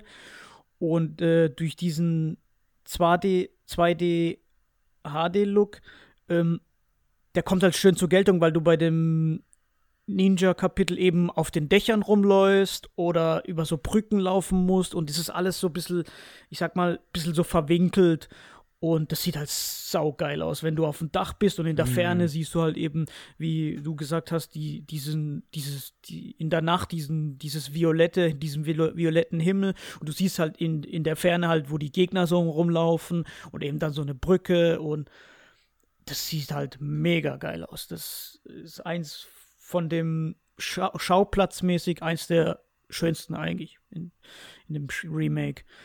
Und ähm, Soundtrack auch wieder so typisch japanisch eben mit diesen Instrumenten und äh, ich finde es auch eins der stärkeren Kapitel, aber auch wirklich eins so dieses der schwersten, weil ähm, du, also ich habe das jetzt vor dem Cast hier jetzt die letzten Tage nochmal versucht durchzuspielen. Ich habe das Remake leider nicht durchgespielt. Schande über mein Haupt. Ähm, ich habe die Hauptcharaktere aber alle durch. Und bei dem Ninja-Kapitel habe ich es mit null Kills durchgespielt, habe aber natürlich auch so ein Guide benutzt, weil ich kenne ja die von der Story und her alles. Und ähm, ich muss sagen, es ist schon sehr knifflig, weil es gibt ja eben auch so Wände, die so versteckte Eingänge haben oder du kriechst dann oben irgendwie in so im Dachboden rum und dann gibt es manchmal so Fallen, wo du dann runterfallen kannst und es hat so, so paar Rätsel auch und es hat auch so wieder so ein kleines Gimmick und zwar ist es so, dass es in dem Spiel so ein Passwortsystem gibt, das sich alle Stunde ändert, wobei es halt nicht in der Echtzeitstunde ist, sondern im Game selber und der, in dem Remake haben sie es auch so gemacht, dass der Oboromaru einen dann immer so erinnert, so, oh, die Glocke hat geklingelt, das Passwort lautet jetzt Ursprung. Also es gibt im Prinzip zweimal, einmal Fluss und einmal Ursprung. Und äh, in dem Remake haben sie das eben gemacht, dass du sozusagen immer dran erinnert wirst. Im Original war das immer so, dass du nur die mhm. Glocke hast klingeln hören und dann musstest du dir selber merken, okay, war das ja. jetzt, ja, war das jetzt Berg, äh, Berg oder war das, äh, war das Ursprung oder Fluss? Und äh, das war halt damals im Original mega scheiße, weil da musstest du dir wirklich, entweder du hast gespeichert und hast halt probiert, okay, ist das jetzt Ursprung oder Fluss, oder eben äh, hast halt nicht gespeichert, hast halt verkackt. Ja, fuck it, ich habe mir schon fast gedacht, dass das so eine Quality of Life Änderung ist. Weil ähm, durch, dadurch, dass Obolomado immer ja sagt quasi, was das nächste Passwort ist, nimmt das auch so ein bisschen ähm, den Sinn quasi aus dem Ganzen raus. Also da habe ich mir auch, also ich hatte, wir waren natürlich nicht hundertprozentig sicher, aber ich hatte mir schon fast überlegt, ah, okay, da haben sie vielleicht ein bisschen getrickst.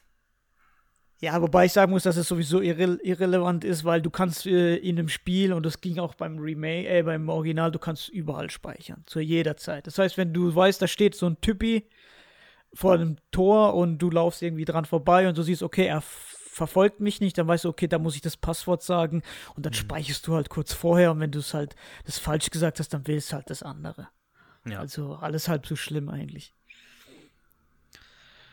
Aber mega geil, die Kämpfe machen auch Bock, aber wie gesagt, ich musste ja nicht kämpfen, ich habe mich da durch, durchgeschlängelt. Aber es hat schon ein paar miese Stellen, weil gerade diese Fallen, die kannst du sogar, wenn du levelst, kannst du die teilweise nicht klein kriegen. Also. Hm. Aber es war ein sehr geiles Kapitel auf jeden Fall. Hat auch so ein paar Sachen, die man nicht spoilern wollen, aber ähm, definitiv eins der wieder der stärkeren, ja, definitiv. So, dann bin ich wieder dran und ich lasse ein spezielles Kapitel lasse ich für dich, deswegen nehme ich jetzt das Near Future Kapitel.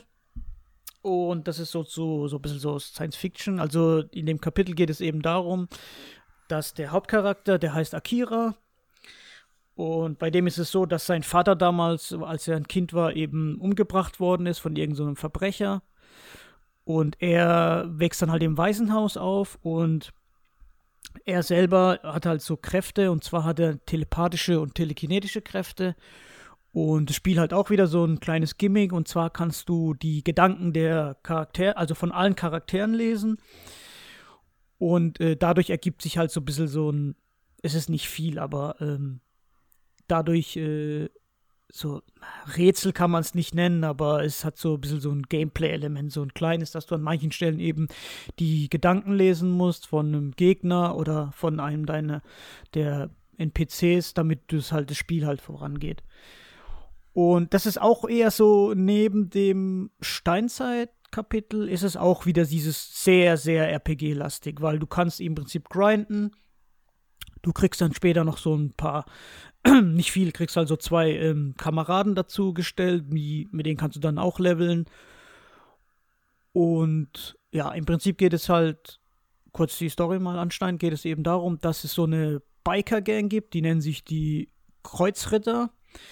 Und die terrorisieren eben diese Stadt, indem die lauter Leute entführen. Und du wirst halt ja eben irgendwie durch Zufall wirst du da irgendwie halt mit reingezogen, indem im Waisenhaus eben einfach, die versuchen halt die Kinder zu entführen. Und dann ähm, ist es im Spiel auch so, dass es so einen Wissenschaftler gibt und ist es eigentlich Spoiler, wenn man jetzt noch irgendwas zu diesen äh, Steel Titan sagen? Nee, oder? Ja, nee, hau raus. Der wird ja eigentlich relativ früh schon eingeführt.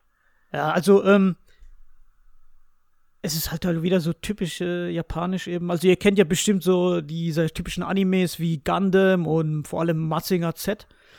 Das ist so ein ganz uralt Anime. Und das Spiel fängt eben da kurz an, dass eben so ein bisschen die Story eben erläutert wird. Also von Akira, dass sein Vater eben gestorben ist. Und das Intro von dem Spiel, die haben da halt so ein, wie so ein Anime-Intro eingebaut. Da geht es eben um so einen genannten Steel Titan. Im Japanischen heißt der Buriki Daio.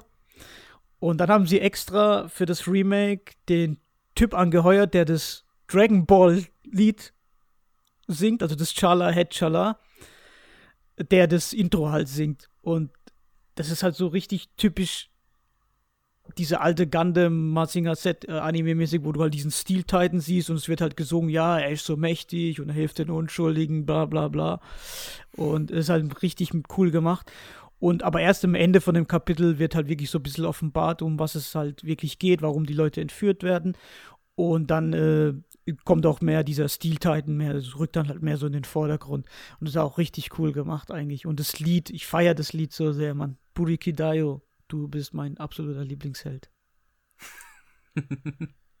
ey, Oder Lieblingsmecher, sagen wir mal so. Ja, ich lieb's ja auch, ey. Die Lyrics übrigens von Tokita, ne? Die hat er geschrieben. Ja, klar, ich weiß. Na klar.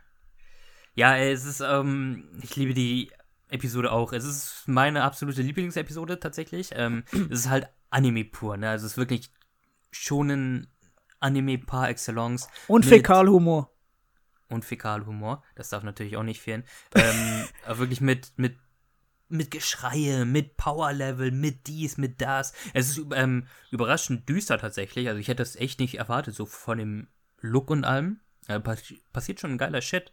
So, ich habe auch mega lange dafür gebraucht. Also ich war wirklich vier Stunden nur mit der Episode beschäftigt, weil du dann quasi auch nur eine Stadt hast, mit der in der du rumlaufen kannst. Ähm, wo ich auch irgendwo mal gelesen habe, dass das so ein mega Abfuck gewesen sein, wenn man kein Radar hat, also im Original, weil man dann auch nicht genau weiß, wo man hin muss und wird dann ständig mit irgendwelchen Encountern ja überrascht. Äh, nichtsdestotrotz mega Spaß gemacht, vor allem auch die Kämpfe. Der ähm, Akira ist so ein, der hat so coole ja, Area of Effect Attacken, also der kann mehrere Gegner treffen, ähm, auch in einem weiten Radius mit seinen Psych-Kräften, was mega Spaß gemacht hat. Also die Kämpfe waren echt ganz cool. Natürlich dieser ähm, Steel-Titan-Moment ist so fuck yeah. Also es war wirklich so, äh, ich, weißt du, ich saß da, ich habe das im Handheld-Modus gespielt. Saß dann da so irgendwie so auf, auf der Couch und denk mir nur, Alter, wie geil ist das denn jetzt? Diese, ähm, die ganze Geschichte mit seinem Gedanken lesen. Also ich weiß nicht, ob man das dann im Remake jetzt ein bisschen entkräftigt fand. Es ist natürlich ein Gimmick, es war jetzt auch nicht so spannend. Also es ist vor allem für ein paar Story-Momente relevant. Du kannst natürlich auch, wie du willst, mit, mit NPCs, da kannst du ja auch deren Gedanken lesen. Ähm, Habe ich auch gemacht, aber wirklich nutz, nutzvolle Informationen bekommst du da halt überhaupt nicht. Ich habe es dann auch irgendwann sein gelassen. Im Kampf brauchst du es eh nicht. Und ähm, ja, Aber nichtsdestotrotz, äh, hm? Hat mich im Nachhinein so ein bisschen auch an The World Ends With You Neo erinnert. Da kannst du das ja auch machen, aber ist nicht wirklich ja, Gameplay-mäßig äh, relevant, außer das für. Das machst du die erste halbe Stellen, Stunde ja. und dann denkst Genau. du dir, ach fuck it, so was, was juckt mich das, Ja. ne, wo der da im Shibuya ab, welch, welches Café er geht und so. Ja, aber es hat mir auch gefallen. Es hat mir ähm, super stylo vor allem. Also mir hat dieser ganze Look gefallen. Ich konnte mir auch am Anfang nichts unter nahe Zukunft vorstellen. Na, aber so super futuristisch ist das jetzt nicht. Ne? Es hat eher nee, so, nicht wirklich, ja. so Keine eine Art Ahnung, warum das Near Future heißt oder nahe so Zukunft. Dragon Ball Futuristik, so, ne? Also von den Gebäuden und alles so irgendwie. So, wo du wirklich sagen soll, okay, das ist das Futuristische in dieser Dragon Ball Welt und so hatte ich das Gefühl. Es ist halt mehr Anime als Sci-Fi. Hat auch ein, ein zwei Twists, glaube ich, auch gehabt. Mhm. Äh, Storymäßig ist das die stärkste Episode tatsächlich, also für mich jetzt, ne? Ich fand die echt nice. Auch unabhängig vom großen Ganzen jetzt, dass es vielleicht gibt, vielleicht auch nicht, wer weiß. Also äh, allein der Steel Titan Moment, das ist für mich sowieso das Highlight vom Kapitel und ähm, Character Design mäßig, also wenn man so Artworks anguckt, hat mich das so ein bisschen an den Zeichner von Devilman so ein bisschen erinnert. Ich weiß nicht, ob es der war sogar. Ähm, Aber Go Nagai, ne? wobei es halt Ja, voll kann- überdreht kann sogar halt so typisch ist. Äh, der Akira hat ja, das sieht man in-game zwar nicht, aber der hat ja so voll das fette X auf der Stirn Ja, so eine X-Narbe, und so Ruffy-Style. Ja. X-Narbe und, ähm, und seine Klamotten sind halt mehr so ein bisschen so Cyberpunk, also so ein bisschen futuristisch angehaucht. Er hat ja so komische Lederjacke, wo hinten so runterhängt und ähm, ja, ich glaube, das haben die dann mehr so mit diesem Near Future gemeint. Aber ja, ist auch ein Kapitel, wie gesagt, weil allein durch diese RPG-Elemente, da gibt es auch wieder so Crafting und ähm, hat ist auch eine so mit dem stärksten Impact, so was die Szenen auch angeht, ja. Definitiv. Gut, Budiki und dann. Ja, Mann. Und dann würde ich sagen, ähm, die nahe Zukunft konnte uns Sci-Fi, den wir vielleicht gewollt hätten, nicht bieten. Dafür haben wir aber die ferne Zukunft. Das letzte Kapitel, welches halt so Sci-Fi pur ist. Und das Kapitel ist in dem Sinne ganz besonders, weil wir einen Charakter spielen, der erstmal der eh der coolste, coolst designteste Charakter im gesamten Spiel ist. ähm, das, ich glaube, bei jeder Episode konnte man den Namen selber aussuchen. Ich habe immer den genommen, der vorgegeben war vom Spiel. Ja, außer bei Also ich dem. das jetzt immer mal, außer bei dem, weil ähm, der heißt Cube im Original und in der deutschen Übersetzung haben sie es halt ihr Würf, Würfel oder Würfli Würfel. genannt. Ja, Würfel. Würfel. Also das haben sie einfach deutsch übersetzt. Da gab es ein paar manche Stellen auch bei dem Typen aus der Gegenwart, bei seinen Attacken, da steht halt, es steht nicht German Suplex, sondern halt deutscher Suplex drauf. Ne? Ich meine, im Grunde ist es das gleiche, aber keiner sagt deutscher Suplex. Ganz und Wurz, der deutsche Suplex-Typ, das ist doch Hulk Hogan, oder? Ja, ja, das ist. Die haben ist das aber, die haben das, die haben das aber geändert, weil im Original hat er wirklich den Bart wie Hulk Hogan und in dem, das Komische ist, der Sprite von ihm, der hat noch den Bart, aber sein Avatar hat keinen Bart. Ja, Nur mal okay, kurz- nur mal kurz. Haben sie das vielleicht bloß nicht- geändert. Ja, Weil, wahrscheinlich. ja, Hulk, Hulk Hogan heutzutage ein bisschen schwieriges Thema ist. Aber damals ging es halt vollkommen klar. Ja. Gut, also wir haben die ferne Zukunft und das Besondere ist, dass wir, dass unser Charakter, unser Hauptcharakter quasi nicht, quasi nicht das, quasi nicht der Center der, der Story ist. Im Grunde haben wir, ist eher so die Beobachterrolle nimmt er ein. Nämlich ähm, spielt das alles auf einem Raumschiff in einer fernen, fernen Zeit und das Raumschiff ist, glaube ich, auf dem Weg zurück zur Erde. Die hatten irgendwie eine Mission, die sich dann auch herausstellt, worum es sich dabei handelt.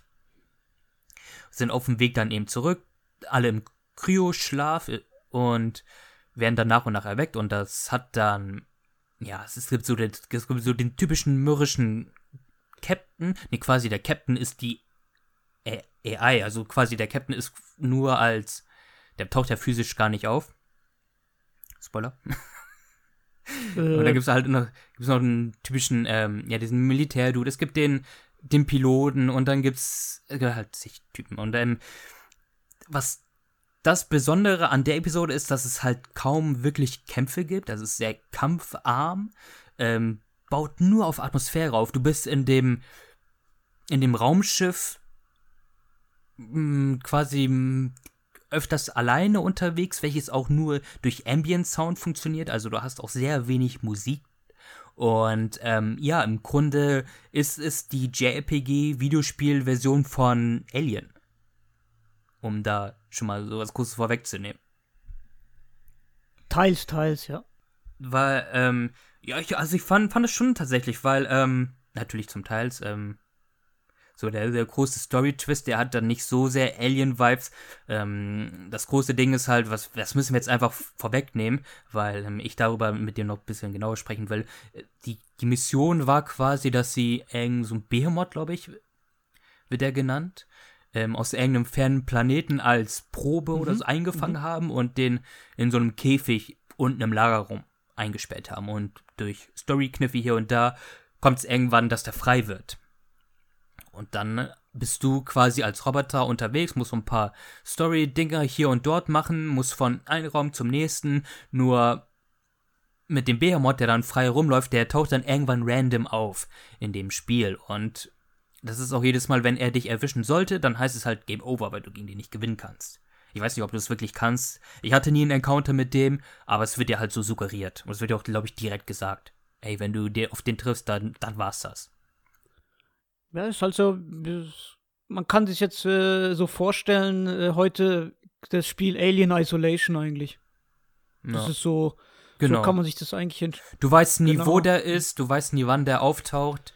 Ähm, das ist so ein Ding, wo ich, ähm, also es war super atmosphärisch, man muss das sich halt wirklich vorstellen. Ich saß da mit der Switch in der Hand im Handheld-Modus, so am helllichten Tag. Ich hatte allerdings Kopfhörer auf und du spielst einen kleinen kugelförmigen Roboter, der aus welchen Gründen auch immer äh, Inline-Skates trägt und eine Brille hat mit einer umgedrehten Cap. Und trotzdem hatte ich teilweise wirklich Schiss, weil du eben in dieser dunklen Raumstation bist und dann dein Gedöns machen musst und halt nie weiß, wann das auftaucht. Das wird dann immer nur so durch einen Schrei signalisiert oder du hörst so ein Beben halt. Ja, die Fußstapfen. Ja, genau, die Fußstapfen. So ein Beben, genau. Fußstapfen, die dann auf dich zukommen und ich hatte das Radar aktiviert, was dir halt auch zeigt, okay, wo du als nächstes hin musst. Du kannst es optional auch ausstellen, das Radar, wenn du es nicht möchtest. Und ich, obwohl es mich wirklich echt gepackt hat, so wie ich es halt gespielt habe, ich kann mir gut vorstellen, dass das noch ein ganzes Stückchen intensiver ist, wenn du den Radar ausstellst und nicht genau weißt, wo du lang musst. Und es ist halt auch zu dem Zeitpunkt ein bisschen kryptisch, wo du denn ganz äh, überhaupt hin musst und dann aber auch nie weißt, okay, wo ist das scheiß Viech jetzt? Und da muss ich sagen, das hatte echt einen tatsächlich coolen Horror-Vibe. Ich es kann vielleicht sein, dass ich eh so ein bisschen eine Pussy bin, was solche Spiele anbelangt und das mich dann mehr schockt als dich jetzt vielleicht, aber ähm, ich fand das atmosphärisch schon echt, echt krass. Also es ist wirklich mit auch wenn es nicht meine absolute Lieblingsepisode ist, ich würde vielleicht, ja, vielleicht ist es Top 3, auch wenn ich jetzt kein spezielles Ranking habe, aber es ist so schon mit atmosphärisch die stärkste Episode. Also du weißt ja, ich bin auch mehr so der Survival-Horror-Gamer und habe schon Resident Evil und Parasite Eve und Silent Hill und Fatal Frame und so gespielt. Und ich muss sagen, äh, ich, ich persönlich hasse Spiele, Horrorspiele, bei denen du dich nicht wehren kannst. Und du hast halt eben keine Chance gegen diesen Behemoth und ich muss sagen, ähm, ich habe mich da schon, ich habe dann schon so Panik bekommen. Und dieses Problem ist, sie kommen dann sind so Schleusentüre, die der du die, du siehst ihn, er kommt auf dich zu, und dann rennst du natürlich in die andere Richtung und plötzlich geht so ein scheiß Schleusentor zu und du kriegst halt so ein Item, das kannst du aber nur ein paar Mal benutzen in dem Spiel und da musst du halt schnell die Tür aufbrechen und obwohl es so billige Grafik hat, kriegst du schon irgendwie Panik. Allein durch diese Soundkulisse, weil du hörst halt, du, du, du, du, wie das Viech halt hinter einem ist. Und ansonsten hörst du halt echt gar nichts, keine Musik oder so. Und also atmosphäremäßig mega geil. Vor allem auch wenn du durch die Gänge läufst oder besser mit den Inline-Skatern, hörst halt auch immer nur weißt du, wie er halt auf seinen Rollen halt rumläuft, der Roboter. Ja. Und ähm, wenn du den Radar halt wirklich ausmachst, dann kannst du dich teilweise echt verlaufen, weil du weißt manchmal wirklich gar nicht, wo du hin musst. Die sagen dir dann so, ja, du musst äh, in den Frachtraum gehen und dann musst du erstmal gucken, weil du kriegst so eine Map. Okay, Frachtraum, okay, der ist im zweiten Stock, dann musst du halt irgendwie zum Fahrstuhl kommen und später halt, wenn der Behemoth einen halt äh, jagt, gibt es auch manche Stellen, die sind halt plötzlich abgesperrt und du kommst halt nicht mehr durch und dann musst halt entweder ein Game Over halt im Kauf nehmen oder du musst halt einen Umweg nehmen, indem du erst in den ersten Stock fährst, dann dort durch den Gang gehst und dann bis ganz ans Ende des Raumschiffs und dort dann wieder in den dritten Stock und so weiter. Und ohne Radar, da kannst du, äh, wirst du halt öfters den Bildschirm tot sehen. Mit Radar wird dir halt gleich angezeigt, okay, ich muss irgendwo da unten rechts ist der Frachtraum, dann guckst du halt auf die Map und dann gehst halt einfach dahin. Und ähm, ja, also äh, wie gesagt, der Twist am Ende, der hat eher weniger so mit dem Alien, mit dem Film Alien zu tun, aber mhm. ansonsten erinnert es halt übel an Alien 1. Eben auch mit dem Raumschiff und ähm, äh, äh, das Raumschiff hat auch einen bestimmten Namen, wo dann auch später so ein bisschen so plotmäßig oder ich sag mal so ein bisschen ähm, schon so einen Sinn hat irgendwie, weil das, das glaube ich, Cogito ergo sum und das bedeutet, äh, ich denke, also bin ich. Und das hat dann so ein bisschen was mit dem Twist zu tun und allgemein mit dem ganzen mhm. Thema des Spiels und mhm. ja. Also Atmosphäre, wie gesagt, Gameplay-mäßig ist da echt nicht viel. Du rennst wirklich nur von Cutscene zu Cutscene und eben von Raum zu Raum. Und es hat auch wieder so ein kleines Gameplay-technisches Gimmick, dass du eben dich in manche Räume musst du halt immer deinen Namen eingeben und du musst halt dir merken, welchen Namen du dem Charakter gegeben hast. Also Cube haben wir eingegeben. Da musste man eben, ja. wenn du in den Raum reingehen willst, musst du an so einen Computer gehen und der fragt dich dann halt, ja, wie ist ihre ID und so. Da musst du halt immer äh, Cube halt eingeben über so einen Bildschirm. Ja, aber ansonsten. So ein interessantes so ein interessanter Punkt war von, von Tokita, was er auch im Interview erwähnt hat, denn ihm wurde erst der Vorschlag gemacht, ich meine, Tokita ist jetzt nicht der Director vom Remake gewesen, aber so ein Producer halt, also er war da schon sehr krass involviert. Und die haben mir auch gesagt, ey, Bro, müssen wir, wollen wir das denn wirklich ein, also mit einem mitbehalten, so im Remake, dass du halt irgendwie an so vielen Stellen Passworteingabe benutzen musst. Soll das nicht auch unter dieser Quality of Life Geschichte fallen, so dass du einfach durch diese Türen durch kannst. So daher ist es so ein Ding, wo er halt vehement drauf gepocht hat, nein, die, die, das muss da mit drin sein, ne, dass du halt eben deine, deinen Namen da mehrmals eingeben musst. Gibt auch später eine Stelle im Spiel, wo du dir irgendwie merken musst, wie der Kato, so heißt der, der Architekt oder Ingenieur oder was auch immer der ist, äh, der die, den Roboter eben, den Cube gebaut hat, da ist halt so eine bestimmte Stelle, an der du dich erinnern musst, wie er dich am Anfang nennen wollte, bevor du den Namen eingibst. Und das haben sie, glaube ich, im Remake auch entschärft, dass du da irgendwie so eine Art Flashback angucken kannst und so weiter. Ja. Ich habe das nämlich auch verkackt und dann. ich wusste es auch nicht mehr, wie er, wie er ihn genannt hat, aber. ja.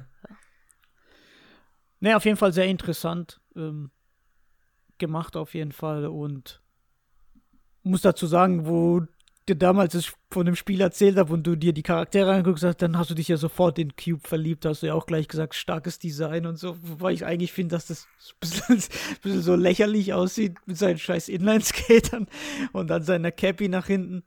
Ja. ja, es macht alles gar keinen Sinn. Aber das hatte so richtig coole OG Dragon Ball Akira Toriyama Vibes.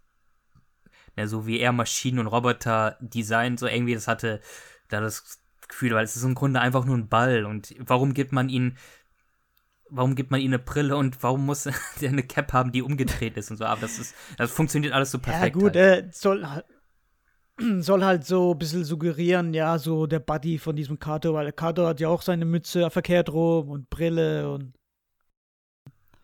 was mir in dem Kapitel auch gefallen hat, war die Synchro war in dem Kapitel mega gut. Also dieser dieser eine Soldat da, Darth oder wie der heißt, den seine Dialoge mit dem, vor allem auch am Ende und so, war mega geil. Hat mir mega gut gefallen. Muss auf jeden Fall mal noch auf Englisch angucken. War mhm. richtig stark. Unbedingt. So, ich glaube, wir haben alle durch und kann man den Cast zumachen, oder? Ja, machen zu, alles klar. Abonnieren. nee, egal. Ähm, was du nicht mehr hast, dann würde ich sagen, wir schließen die Episode für den spoilerfreien Part und schnacken dann gleich nochmal eben ganz entspannt paar Minütchen und über was danach kommt, denn vielleicht ist es nach diesen sieben Kapiteln noch nicht ganz vorbei mit dem Spiel. Vielleicht kommt da noch was, wer weiß, vielleicht auch nicht.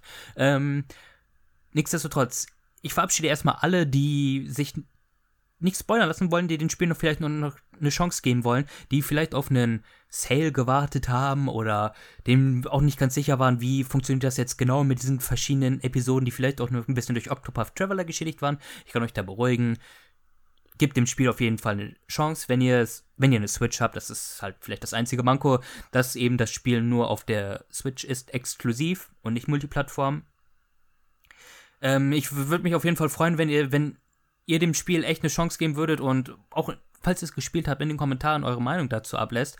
Es ist, ich habe das Gefühl, es ist ein bisschen untergegangen. Also ich hatte jetzt Anfang letzten Monats oder so vernommen, dass sie so Milestone von 500.000 verkaufte Einheiten weltweit haben, was, was denke ich mal okay ist. Es gibt immer so zwei Komponenten bei Square Enix. Einmal die Anzahl der verkauften Titel und oder die Anzahl der verkauften Einheiten und die Erwartungshalten, äh, Erwartungshaltung, die sie eben an diesen Titel haben wollen. Und ähm, ja, muss man mal gucken, ob sich das dann für Square Enix dann ähm, letztendlich rentiert hat. Es war, es ist zumindest hat sich schlechter verkauft als Triangle Strategy, was ja auch so in dieser HD 2D-Ecke mit dazu passt. Man muss natürlich auch sagen, Live Alive hat es jetzt auch nicht leicht, mhm. weil einerseits ist eins von diesen 8000 Titeln ist, die Square dieses Jahr released und dann kam es auch noch ähm, so ganz eklig, Xenoblade. ja genau, ganz eklig nach Elden Ring und vor Xenoblade Chronicles 3, was halt so diese Über-RPGs sind und ganz egal, was man jetzt objektiv von den Spielen halten mag, aber halt Elden Ring und Xenoblade haben schon einen größeren Bass so medial gesehen und da fällt Life Alive halt ein bisschen leider unter, aber nichtsdestotrotz würde ich mir wünschen, wenn ihr dem Ganzen eine Chance geben würdet. Und Miguel, falls du jetzt nichts mehr zu sagen hast, dann würde ich sagen einmal Tschüss an alle Spoileries, die sich nicht spoilern lassen wollen und Doch, ich habe noch ja, was zu sagen. Ähm, das Problem auch bei Live Alive ist, ist, dass in Japan, dadurch, dass es halt in, damals in Japan nur erschienen ist, das hat halt dort eine ziemlich hohe oder große Fanbase. Denn wenn man Takashi Tokita, der ist auch auf Twitter unterwegs, der ist auch immer am Retweeten. Also das, das Coole an dem Typ ist, ich feiere den einfach, weil er er freut sich immer, wenn man ihm Kompliment sagt und sagt, hey, Love Live ist sau geil. Und ich habe schon öfters damals, bevor es überhaupt bekannt war, dass es ein Remake gibt, oft immer ihm äh, einen Tweet verfasst und ihn halt immer getaggt und gesagt, hey, das Spiel, das ist so schade, dass wir das hier in Europa und USA und so nicht bekommen haben, weil das ist so eine kleine Perle, das steckt so viel Liebe drin. Und er hat sich halt immer gefreut und immer geliked und ich habe immer gesagt, ah, ich hoffe, dass das irgendwann kommt, ein Remake kommt oder so. Und er wollte eigentlich schon immer er ist eigentlich so ein Typ, der eigentlich gern so seine ganzen Spiele, an denen er mitgewirkt hat, eben remaken wollte. Und anscheinend habe ich gelesen, dass, de, dass es damals schon die für die Virtual Console in Japan rauskommen sollte, auf der Wii. Hat es dann irgendwie nicht geschafft, aber das war so der kleine Gede der Anstoß, dass es überhaupt das zum Remake gekommen ist. Und man merkt, dass äh, er hat auch immer Tokino macht auch immer einmal im Jahr so eine Live Alive äh, oder eben wenn Jubiläum ist, macht er halt immer was, wo er auch viel erzählt über und auch viel Artworks zeigt und da ist auch immer äh, Yoko Shimomura dabei und so. Also man merkt, dass diese Fanbase äh, in Japan viel, viel höher ist. Und ähm, ich finde es halt echt schade, dass die, dass viele Leute sich halt immer so abschrecken lassen, weil Square Enix in letzter Zeit wirklich viel Mist baut, bin ich auch ehrlich, auch was die mit Babylon's Fall gemacht haben. Und viele Leute werden dann immer abgeschreckt, äh, die haben zwei, drei Scheißspiele rausgebracht, das kann ja nur auch ein Scheiß sein. Und allein, dass eben durch Xenoblade Chronicles, weil ich habe das so ein bisschen verfolgt auf Twitter, ähm, ist es ziemlich untergegangen, weil viele Leute natürlich auf äh, Xenoblade Chronicles immer warten, was für mich eigentlich so zwar ein gutes RPG ist, aber ich finde, ähm, es wird auch viel over, overhyped, muss ich jetzt mal sagen. Ähm, ist es halt ziemlich untergegangen. Also ich würde euch vorschlagen, es gibt auch eine Demo, die kann man bestimmt immer noch runterladen. Das sind Du hast glaube ich, die Demo gespielt. Da waren, glaube ich, wie viele Kapitel? Drei? Genau, drei Kapitel und du kannst den Save auch in die Vollversion mit übernehmen. Genau, also ich würde einfach vorschlagen, wenn euch durch den Cast irgendwie das schmackhaft gemacht worden ist und ihr wollt es einfach mal selber ausprobieren, dann ladet euch einfach die Demo. Und wenn es im Sale ist, ich würde es auf jeden Fall auf jeden Fall äh, als JRPGler oder RPG-Fan auf jeden Fall eine Chance geben im Spiel. Ähm, wie gesagt, es hat so seine Momente, in denen du denkst, es hat nichts mehr mit RPG zu tun. Aber allein, was da für Liebe drin steckt und von den Details und ich, ihr wisst, ich bin so ein typischer Square Enix Fanboy, aber man muss einfach sagen, neben Chrono Trigger ist Live Alive auch so, so ein zeitloser Klassiker, finde ich. Und das Spiel hat einfach eine Chance verdient. Also, wie gesagt, äh, guckt auf jeden Fall mal rein. Und wenn es auch nur die Demo ist. Ich würde sagen, das ist doch ein wunderschöner Abschlusssatz für den spoilerfreien Part. Und jetzt gehen wir über in den Spoiler-Part. Spoiler, Spoiler, Spoiler. Uh, ja, okay. ähm, so, die sieben Kapitel sind vorbei, alles cool. Aber dann, tadam, taucht ein weiteres Kapitel auf. Nämlich, wir reisen mit dem Charakter namens Ørsted in das Mittelalter, was erstmal so meinen inneren Monk getriggert hat, weil ich, der alles fein säuberlich chronologisch abbauen wollte, dann gedacht habe, ey, warum schickt er mich denn jetzt wieder ins Mittelalter? Seid ihr doof oder was? Ähm, so, im Mittelalter ist es so, dass es eigentlich relativ simpel von der Story ist. Also wir spielen eben diesen Ørsted-Ritter, der an einem Turnier teilnimmt und um in diesem Turnier geht es um die Hand der örtlichen Prinzessin. Und dort hast du dann eben einen Kampf gegen den, ja, quasi deinen Rivalen, den du dann auch gewinnst. Und dann, ja, kommt es zur, kommt es zur Heirat? Oder sollen die vermählt werden? Ich weiß gar nicht, wie weit das geht. Ähm, ich sagen wir jetzt erstmal, das kommt nicht zur Heirat, das ist ja auch scheißegal. Ähm, denn kurz darauf schwören die sich ihre gegenseitige Liebe, bla bla bla. Und die Prinzessin wird entführt vom örtlichen Dämonenkönig. Und das veranlasst dann den König, den Östed, zu entsannen, um eben die Prinzessin wieder zurückzuholen. Und dem, dem schließt sich auch eben dieser Rivale an, der im Finale gegen Östed verloren haben. Und ihr reist dann zu zweit quasi zu dem Dämonenkönig und im besten Fall rettet ihr die Prinzessin. Soweit eigentlich so klassisch. Das Besondere an der Episode ist, dass man die ganzen Konventionen, mit denen man in den anderen Kapiteln, also diesen ganzen typischen JRPG-Konventionen, mit denen man in den anderen Kapiteln gebrochen hat, die wieder über Bord wirft und dann einen Random Encounter entgegenwirft. Also du hast dann wirklich, du hast quasi so vier große Gebiete, du hast eine, ähm, du hast das Schloss quasi, du hast dann ein Dorf, ein benachbartes, eine Art Berg und dann eben das Schloss vom Dämonenkönig selber und das ist dann halt alles durch so eine Art Waldweg miteinander verbunden. Und eben wenn du da unterwegs bist, dann kommt es halt regelmäßig zu Random Encountern. Und ja, Lirum Larum, das ist so ein Ding. Tatsächlich, das Spiel konnte mich viel überraschen. Das ist so ein Twist, den habe ich vorausgesehen, ähm, weil ich mir schon gedacht habe, okay, irgendwie, das ist komisch, weil wenn du ja quasi ein Level abbekommst, beziehungsweise wenn du Erfahrungspunkte sammelst, dann füllt sich ja da so deine, deine Levelleiste und die ist bei den anderen Charakteren alle blau, nur bei dem ein Charakter Örsted ist die eben rot. so dachte ich, okay, da ist doch schon irgendwas im Busch. Und so stellt sich dann eben auch am Ende heraus, dass, ja, wie, wie kriege ich das denn nochmal zusammen? Also, quasi, das ist eine Finte am Ende gewesen und es stellt sich heraus, dass die Prinzessin und dieser Rivale quasi, dass die miteinander verbandelt sind und auch gerne mal hier ein bisschen rumschnackseln und Lirum Larum am Ende kommt es dann so dazu, dass sich Ørsted quasi die negativen Emotionen und so alle einverleibt und er wird der Dämonenkönig. Also wir spielen quasi den die Origin Story des Endgegners des gesamten Spiels Life Alive. Ja. Hast du da noch großartig Erinnerungen an das letzte Kapitel? Weil das war ja das, was, wo du das also eben noch nicht zeitlich geschafft hast. Mm, leider habe ich es nur angespielt. Ich hab, bin jetzt gerade an der Stelle, an der man diesen Hash holen muss mit dem Uranus. so heißt der alte Sack da. okay. Und ich erinnere mich noch von damals, dass es ja irgendwie so ist, dass du äh, nachdem du ja den Dämonenkönig da besiegt hast, dann kommst du ja wieder in das Schloss und dann bringst du aber irgendwie den König um. Aber das war irgendwie. Genau, ähm, und dann kommst du in den Knast und. Ja, genau.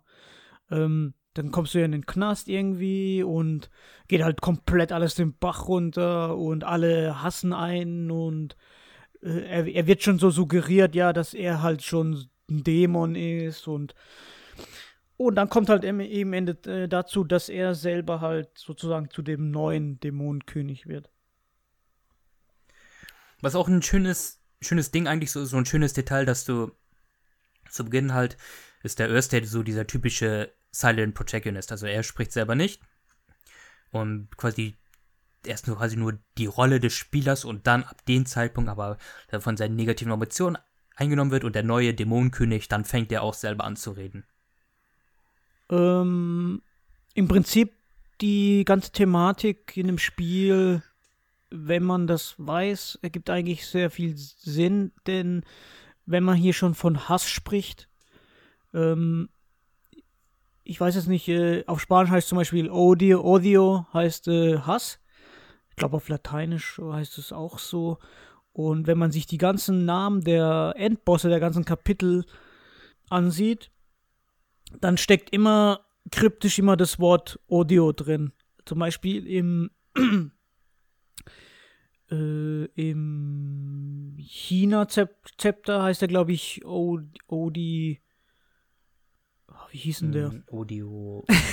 okay, dann sage ich einfach, bei dem japanischen heißt der Shogun da Odi Yo. Und wenn man das halt im Prinzip ausspricht, Audio, dann klingt es halt wie Audio. Und ähm, zum Beispiel dieser Computer dann, äh, dieses Computerprogramm von dem Zukunftschapter heißt irgendwie OD-10 und wenn man das eben so auch irgendwie liest, heißt es auch wieder Audio. Also das spielt halt immer wieder auf diesen, diesen Hass halt an. Und das finde ich jetzt auch so wieder so ein starkes Detail, wo ähm, wenn man das irgendwie drauf achtet, kann man irgendwie drauf kommen, aber wenn man das so im Hinterkopf nicht hat, dass dieses mhm. Thema eben dieses Audio ist oder Hass, dann äh, weiß ich nicht, wie hast du das empfunden? Hast, hast bist du dir irgendwie drauf? Oh, die heißen immer irgendwie ähnlich, so Odi Lo Bang Lo und Odio und und äh, Odio heißt ja, glaube ich, der, der Western-Typ, der heißt O.Dio. Ja, mir ist es ganz zum Schluss erst tatsächlich aufgefallen, dass die alle so heißen, weil es sich dann auch ja quasi zusammenspielt mit dem Dungeon vom, vom letzten Oberboss, wo du dann kurz bevor du auf den triffst, dann findest du halt die Statuen, die alle ein Abbild der einzelnen letzten Bosse der jeweiligen Kapitel sind. Und dann ist das so ein Ding, wo mir so allmählich der Groschen gefallen ist. Ich muss allerdings auch sagen, ich bin immer ich bin immer nicht so schlau, dass ich solche Zusammenhänge checke. Das hat ja auch ewig gedauert, bis ich den Titel Life Alive überhaupt gecheckt habe, ne? Dass das ja das Live umgekehrt, mhm. umgedreht Evil bedeutet. Ja. Was ja auch schon auf diese ganze Thematik abspielt. Wobei ich finde, dass es bei manchen Kapiteln nicht so klar ist, ähm, weil zum Beispiel in dem Future-Kapitel, da, da geht es ja auch irgendwie mehr so um diese Menschlichkeit, weil dieser dieses Programm, dieses Audio, Audio, der oder Audi 1.0 oder wie der heißt, der spricht ja irgendwie, er wollte dafür sorgen, dass es so eine so dass sich alle verstehen und aber die haben ja manchmal untereinander auch manchmal äh, Streit gehabt, zum Beispiel dieser Huey und der Kirk und so weiter. Und der wollte irgendwie so eine einheitliche Friedlichkeit irgendwie haben, aber hat dann gemerkt, okay, das klappt nicht. Und dann hat er ja irgendwie angefangen, ja diesen Behemoth freizulassen und die alle zu killen. Und äh, allein schon diese, dieses, das Name mhm. von dem Raumschiff oder von dem Programm, ich glaube, das Programm hieß auch irgendwie Odio, aber irgendwie auch dieses Cogito Ergo Sum, dass dieses äh, ich denke, also bin ich, dass es irgendwie so ein bisschen auf diese Menschlichkeit abzielt, dass es doch irgendwie jeder Mensch äh, sowohl äh, glücklich als auch böse oder halt Hass und so entwickeln kann oder aber untereinander trotzdem sich irgendwie doch verstehen. Und ich finde dieses Kapitel hat so wirklich so so sehr viel philosophisches irgendwie allein durch das was dieses Programm halt dann sagt andere Kapitel, gut, ist mit dem Steinzeit, dass es dieser T-Rex ist, wo halt Odo heißt oder so, da geht halt nicht wirklich so hervor, dass das irgendwie so mit Hass oder Böse zu tun hat. Bei anderen zum Beispiel dieser ähm, äh, von dem Gegenwartskapitel, der wollte ja einfach nur der Stärkste sein und äh, ging halt über Leichen sozusagen. Der hat die ja nicht einfach besiegt, sondern der hat die ja wirklich gekillt dann auch. Und äh, wie gesagt, gibt es so ein paar Kapitel, wo das nicht so offensichtlich ist. Ich glaube, bei dem Western-Kapitel ist es auch ja. wieder so mehr so diese Hassgeschichte, weil ja irgendwie so ein Dorf irgendwie abgeschlachtet worden ist und da hat sich irgendwie dieser ganze Hass in diesem, diesem Pferd manifestiert, wo doch irgendwie überlebt hat, dieses schwarze Pferd oder pink oder lila oder wie das aussieht. Und daraus hat sich eben dieser Odaio halt irgendwie verwandelt oder entwickelt. Also ich finde, das Spiel hat schon so, so eine Message irgendwie, die nicht so offensichtlich ist. Also da muss wirklich mhm. viel Gehirnschmalz rein, dass das irgendwie alles, diese ganzen Zusammenhänge zu verstehen. Ich habe auch vieles auch nicht wirklich komplett verstanden. Also da ich mir, würde ich mir wünschen, dass vielleicht äh, irgendwo mal ein Interview ist oder ob Takita das irgendwo mal gesagt hat, was eigentlich diese ganze Thematik äh, im Gesamten eigentlich von dem Spiel ist. Auch mit diesem Namenstitel Live und Evil. Ja, da, da fehlt mir so ein bisschen so dieser springende Punkt ja. oder dieser Groschen, der ist noch nicht gefallen bei mir. Vielleicht hat das auch ein bisschen mit, ja, mit dem Produkt seiner Zeit zu tun, dass da vielleicht, wenn man auch irgendwie mehr erzählen wollte, als man dann letztendlich konnte und dann die Chance im Remake dann aber auch nicht genutzt hat, um das dann irgendwie ein bisschen klarer zu machen oder so. Aber ja, nee, ich verstehe schon, wie du das meinst. Ja, aber das ist auch ein bisschen, ja, ein schwer, also es gibt Leute, es gibt Charaktere, wo das super offensichtlich ist, eben wie dieser Shogun, der halt von seinen negativen Emotionen oder von seinem Hass zerfressen ist, der sich dann auch in diesen Kultenboss da verwandelt. Aber jetzt in der Steinzeit ist halt ein fucking Dinosaurier. So, wo hat der da großartig Belang? So, wir haben also mit Öste die Origin Story des Final Bosses quasi gespielt und danach erscheint wieder die typische Charakterauswahl. Wir können uns äh, einen von den sieben Leuten, Leutchen da aussuchen, aber unter anderem auch Örsted der ist ebenfalls mit dabei. Den können wir auswählen und wenn wir ihn nehmen, dann ja, dann entsteht quasi eine alternative Route, so ein Bad Ending können wir dann spielen, weil wir spielen ihn dann als Dämonenkönig, der dann ein bisschen was, ein bisschen faselt, so der typische Bösewicht-Dämonenkönig-Kram. Und das Besondere an denen ist an diesem Kapitel ist dann, dass er zu diesen einzelnen Statuen geht, die eben ein Abbild der Bosse der jeweiligen Kapitel sind. Und wir dann quasi nochmal hintereinander die ja, letzten Bosskämpfe der einzelnen äh, Epochen nachspielen, allerdings mit dem Twist, dass wir jetzt die Bosse selber steuern, was halt ein ziemlich cooler Twist ist. Und weißt du, es gibt ja dieses eine Feature in, in dem Herr der Ringe Rollenspiel, ne? Wo du das ja auch immer an bestimmten Stellen quasi alternativ die Endgegner oder beziehungsweise die Gegner spielen kannst. Und das fand ich schon ziemlich geil und dachte, oh, Alter, was ist das denn für eine crazy Idee? Was ist das denn für ein Novum überhaupt? Habe ich ja noch nie gesehen. Äh, stellt sich heraus, dass sich jemand, wohl irgendjemand wohl ein Fan nicht nur von Final Fantasy X, sondern auch von Life Alive sein musste, denn dieses Feature hatte Life Alive schon viel früher und ja, war eigentlich ziemlich geil. Ich weiß auch, dass wenn man, wenn man die Endbosse spielt und ich glaube, wenn du dich zu oft treffen lässt, also wenn du dich zu oft treffen lässt, dann gibt es auch dann so nochmal so ein Ending im Ending sozusagen, glaube ich. Mm, okay, okay. Ja, das macht Sinn, weil dieses andere, wenn du quasi das letzte Kapitel richtig spielst, wenn du einen deiner Hauptcharaktere nimmst, dann gibt es auch verschiedene Enden quasi, je nachdem, an welchen Bosskampf du abnippelst. So. Die sind jetzt nicht so super relevant, dann gibt es eben eine Szene und dann, also bei dem ersten Kapitel ist dann wirklich so, er sagt dann bla bla bla, alle tot. Und dann wird das Bild auch so schwarz ausgefadet und dann ist die Hoffnung, alle Menschheit ist verloren. Bam, Ende war es und du dann spielst, bist dann wieder im Charakterauswahlmenü. So spannend ist das jetzt alles gar nicht. Und ähm, wenn du es quasi richtig angehst, dann suchst du dir am Anfang einen von deinen sieben Hauptleuten aus. Und das ist auch so ein Punkt, den ich, weil das Spiel ab dem Zeitpunkt wirklich sehr kryptisch ist, was wahrscheinlich noch so seine SNES-Wurzeln sind, denn das Spiel sagt dir nicht wirklich, was jetzt auf dich zukommt und was du machen musst, was dich erwartet. Und ich hatte erst so gedacht, dass du mit jedem Charakter halt nochmal das letzte Kapitel spielen musst.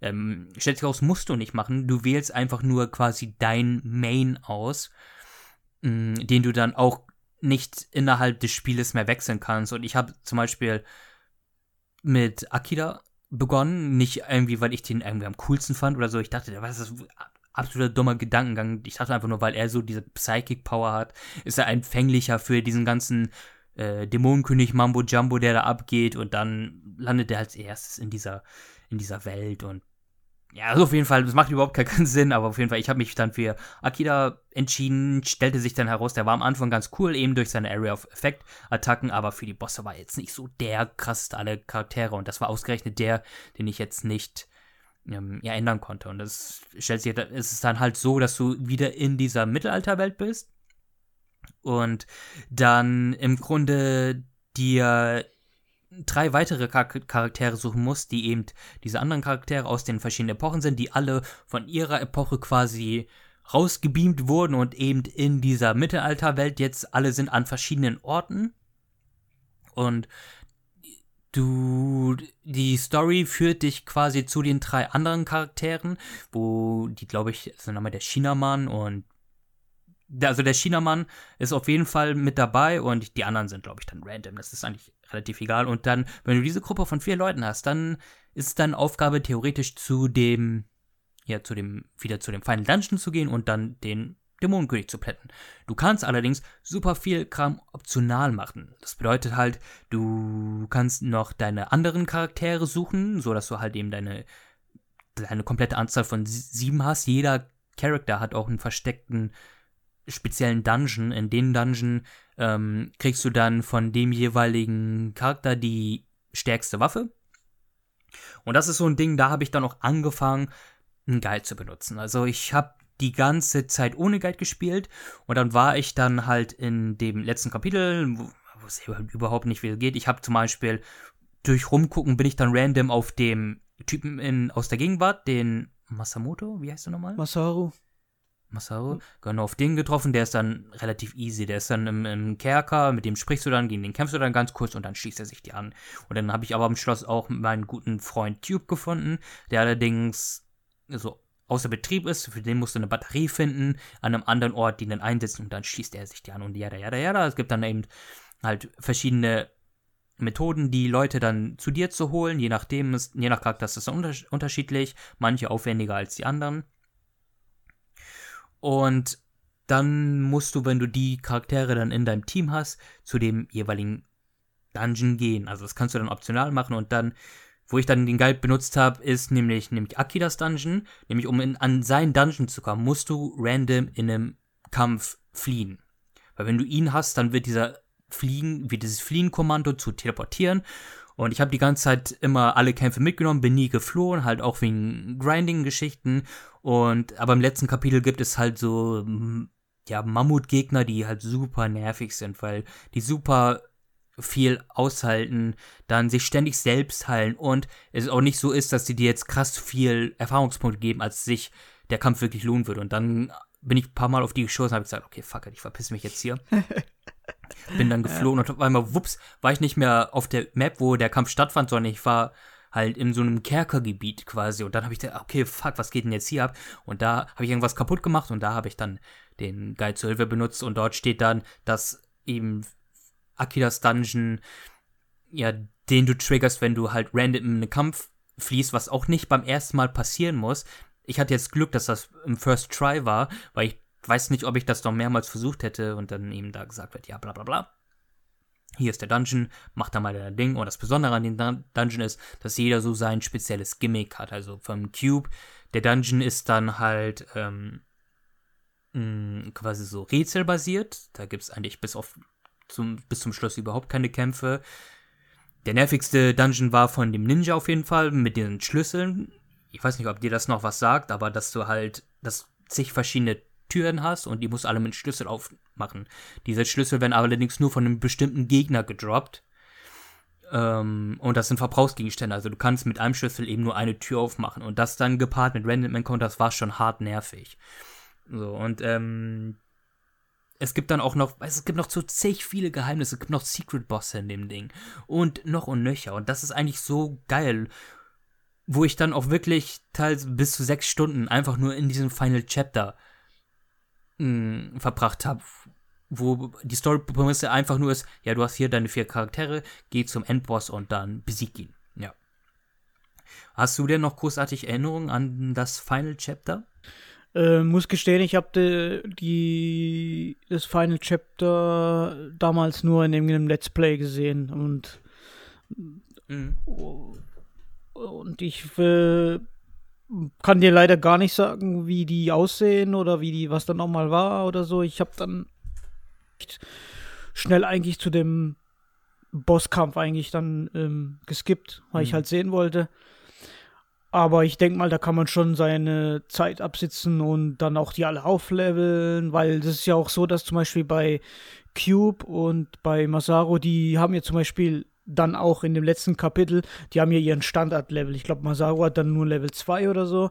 Und wenn du zum Beispiel die ja. Pogo auf Level, der ist jetzt bei mir zum Beispiel auf Level 16 und der Ninja ist auf Level 14 und so und ich denke mal, dass du dann die auch erstmal hochpushen willst oder je nachdem, weil so wie du mir gesteckt hast, ist es ja so, dass du ja immer nur, dass man nur drei Leute immer mitnehmen kann und im Prinzip gibt es ja aber sieben Charaktere und dann musst du dir irgendwie untereinander immer switchen und dann mit den anderen dreien dann in die Dungeons gehen und also ich denke, da ist dann wirklich mehr dann so dieses typische RPG End Endgame Gedöns mit ich hole mir alle Final äh, alle stärksten Waffen und so weiter. Das ist dann nicht mehr so straightforward, sondern da kann man ziemlich viel Zeit und ähm, Stunden eben halt reinbuttern.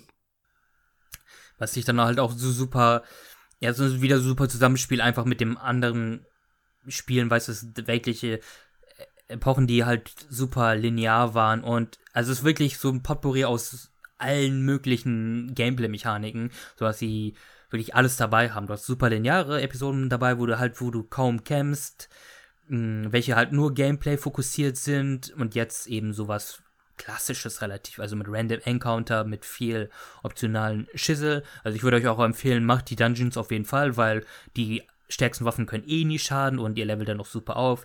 Und es ist auch nie so ein krasses Grindfest. Also, das kann auch sein, dass man das im Remake geändert hat, bisschen an den Parametern geschraubt.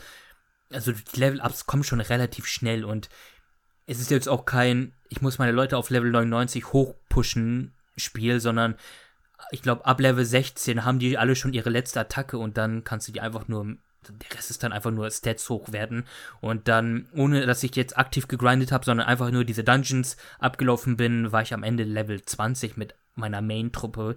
Und dann war der Endboss auch halt überhaupt kein Problem. Ja, super easy. Endboss ist halt natürlich, ähm, wenig überraschend, das ist Örsted selber. Auch also wir treten gegen ihn an, kämpfen gegen ihn, ist natürlich wieder ein Boss. Ähm, ziemlich cooles Design, ist halt einfach ein Gesicht. So.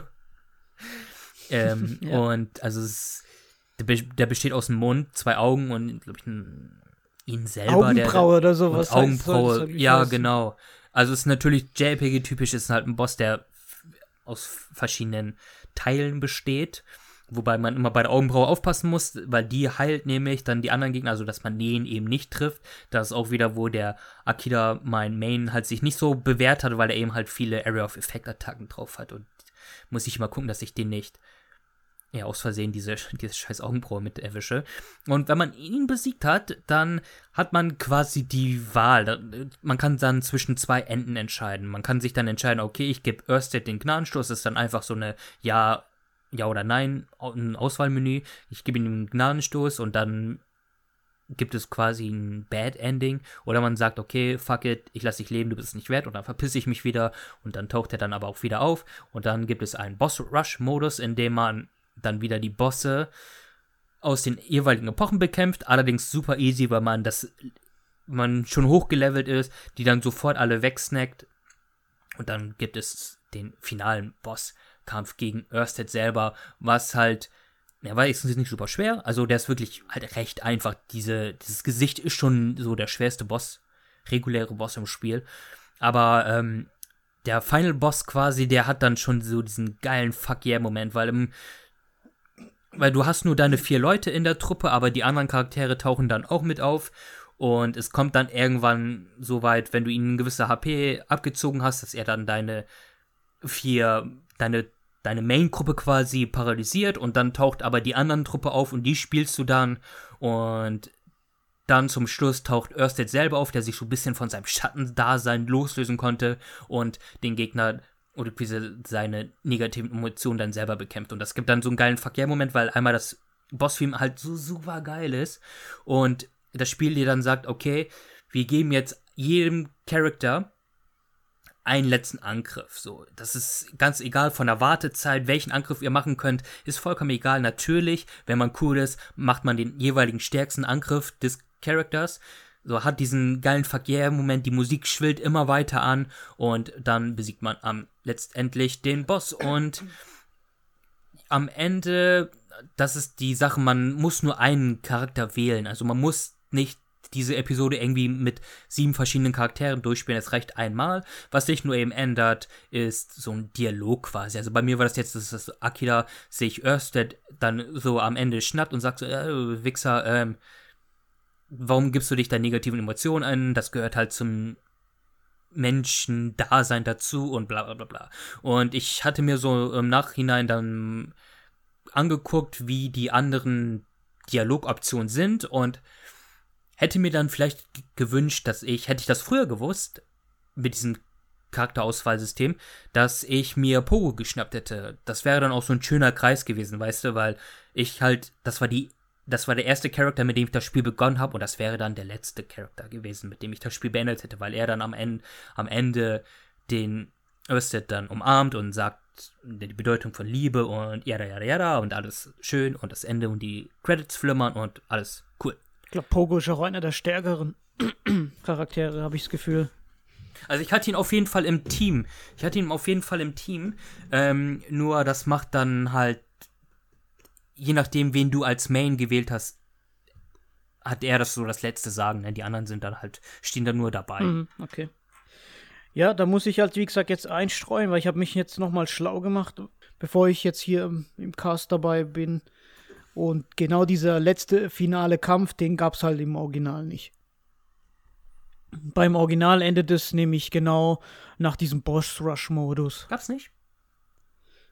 Mhm. Ja. Ach so, Quatsch, echt? Wow.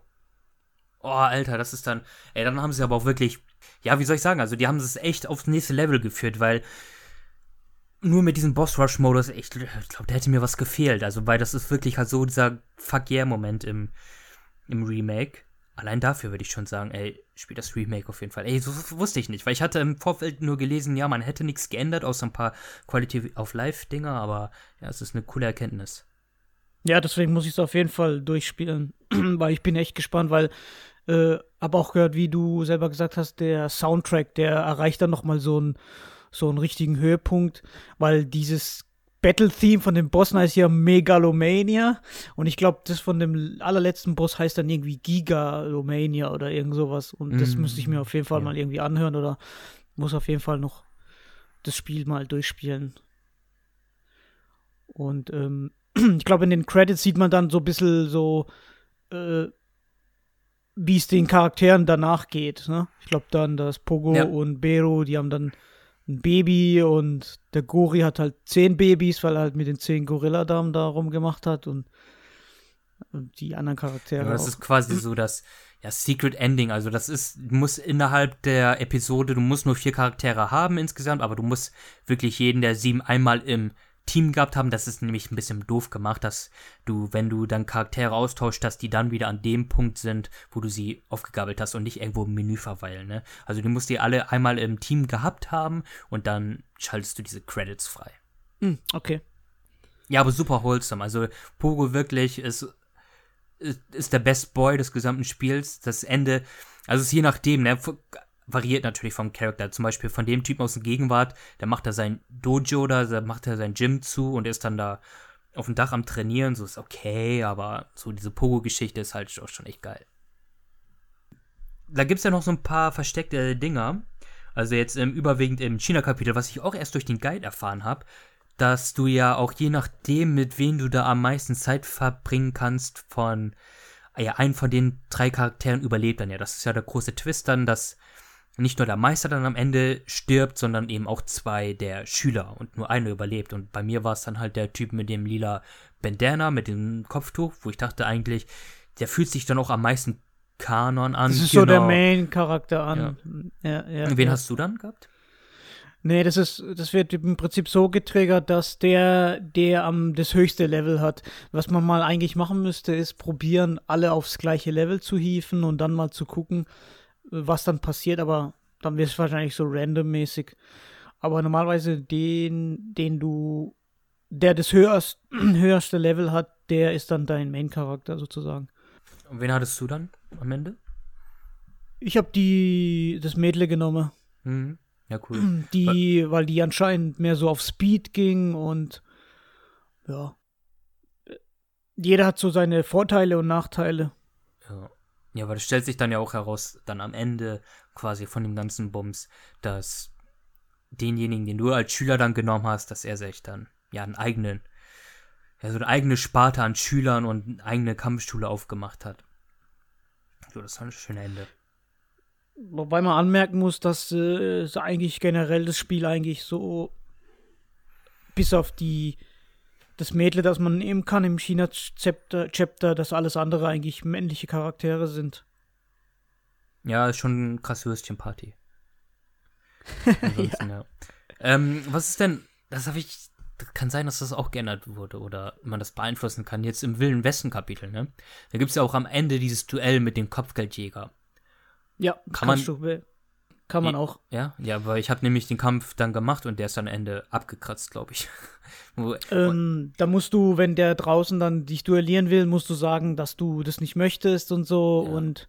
Ja, das dachte dann, ich mir schon. Äh, Weil das Ende war auch so komisch. Kommt, glaube ich, ganz am Ende nochmal so eine Szene, wo er dich nochmal herausfordert und dann passiert im Prinzip genau das, was am Anfang passiert, dass der halt ähm, der Sundown Kid, der schießt dann halt auf das Pferd und das Pferd läuft halt weg und dann lässt er ihn halt wieder in der Wüste. So wie am Anfang halt. Das passiert, das ist halt sozusagen dieses, das gute, also das gute Ende, weil halt dieser Mad Dog dann halt überlebt, aber der ist dann halt irgendwie in der Wüste. Und beim Schlechten ist halt, dass du ihn halt dann am Ende halt in dem Duell halt mhm. tötest. Ich dachte, mir knallt ihn dann irgendwie die Waffe aus der Hand oder so, aber ich, der killt ihn ja straight up. ja, genau. So, ups, passiert. Ja. Ja, es gibt so ein paar Stellen, ich glaube, das in dem Western-Kapitel kann man so ein bisschen entscheiden. Ich habe gedacht, dass beim Roboter, also bei dem Sci-Fi-Kapitel da, dass je nachdem, wie du da rumläufst und so weiter, dass dann der Hauptcharakter da, also dieser Kato, stirbt, aber bei dem ist es auch immer, glaube ich, gleich, dass der am Ende halt verletzt ist und dass der halt überlebt. Da hätte man auch, hätte man theoretisch auch noch einiges rausholen können dass äh, mhm. je nachdem, wie schnell du irgendwo bist, dass dann halt mehrere überleben.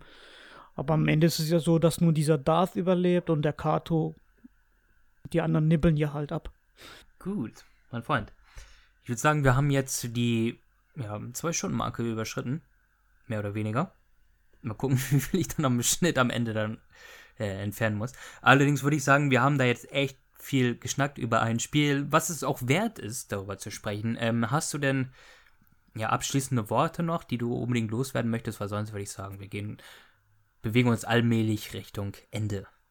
Ähm, nee, an sich, äh, ich wollte jetzt eigentlich in dem Cast auch nicht so viel erzählen, weil das Spiel eigentlich, wie gesagt, es hat so sehr viele Details und äh, viele Szenen, die, die halt einfach, mhm. äh, wenn man die sieht, das, die ja, wärmen halt einem das Herz und ähm, ich kann es halt wie immer ist es jetzt so für mich so ein Spiel, das ich auch jedem empfehlen kann.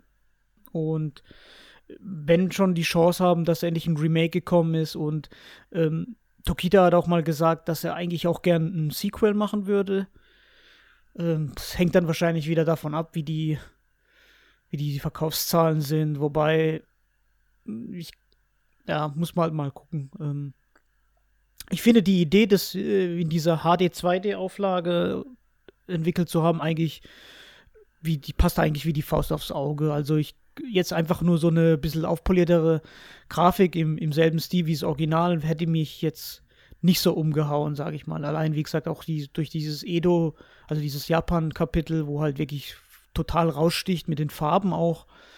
Also, ich denke mal, wenn man das eins zu eins mit dem Original vergleicht, also von der, von der, also von der Grafik natürlich auf jeden Fall, ist klar, dass es besser ist, aber auch von den Farben her und wie, wie die Charaktere halt, die, die durch die Gestik und was man halt da alles jetzt noch ergänzen kann, weil zum Beispiel in dem Original ist es auch so, dass die Charaktere im Kampfsystem, die sind komplett starr. Und im Remake haben sie halt so, so, so eine kleine Bewegung, als ob die halt atmen oder halt der Masaru, als ob der halt so, so typisch kampfmäßig wie jetzt eben seine Haltung hat. Und die haben auch irgendwie mehr so ähm, Animationen eingebaut und also hätte mir das nicht besser vorstellen können. Also finde, es ist ein eins der Remakes von Square Enix, die auf 100% Schiene eben gelungen sind. Und wie gesagt, wenn man jetzt schon die Chance hat, dass wir jetzt im Westen von dem in den Genuss dieses Spiels kommen, dann solltet ihr auf jeden Fall mal zugreifen. Wie gesagt, ähm, ich glaube mittlerweile ist es auch gar nicht mehr zum Vollpreis erhältlich, sondern man kriegt es glaube ich schon so für 30, 40 Euro kriegt man das bestimmt irgendwo.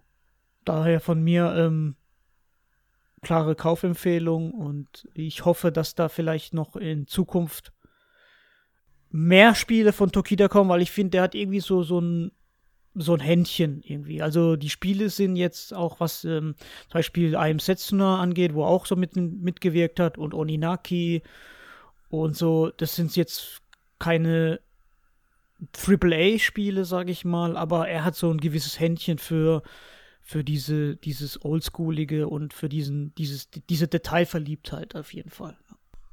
Oh, auf jeden Fall.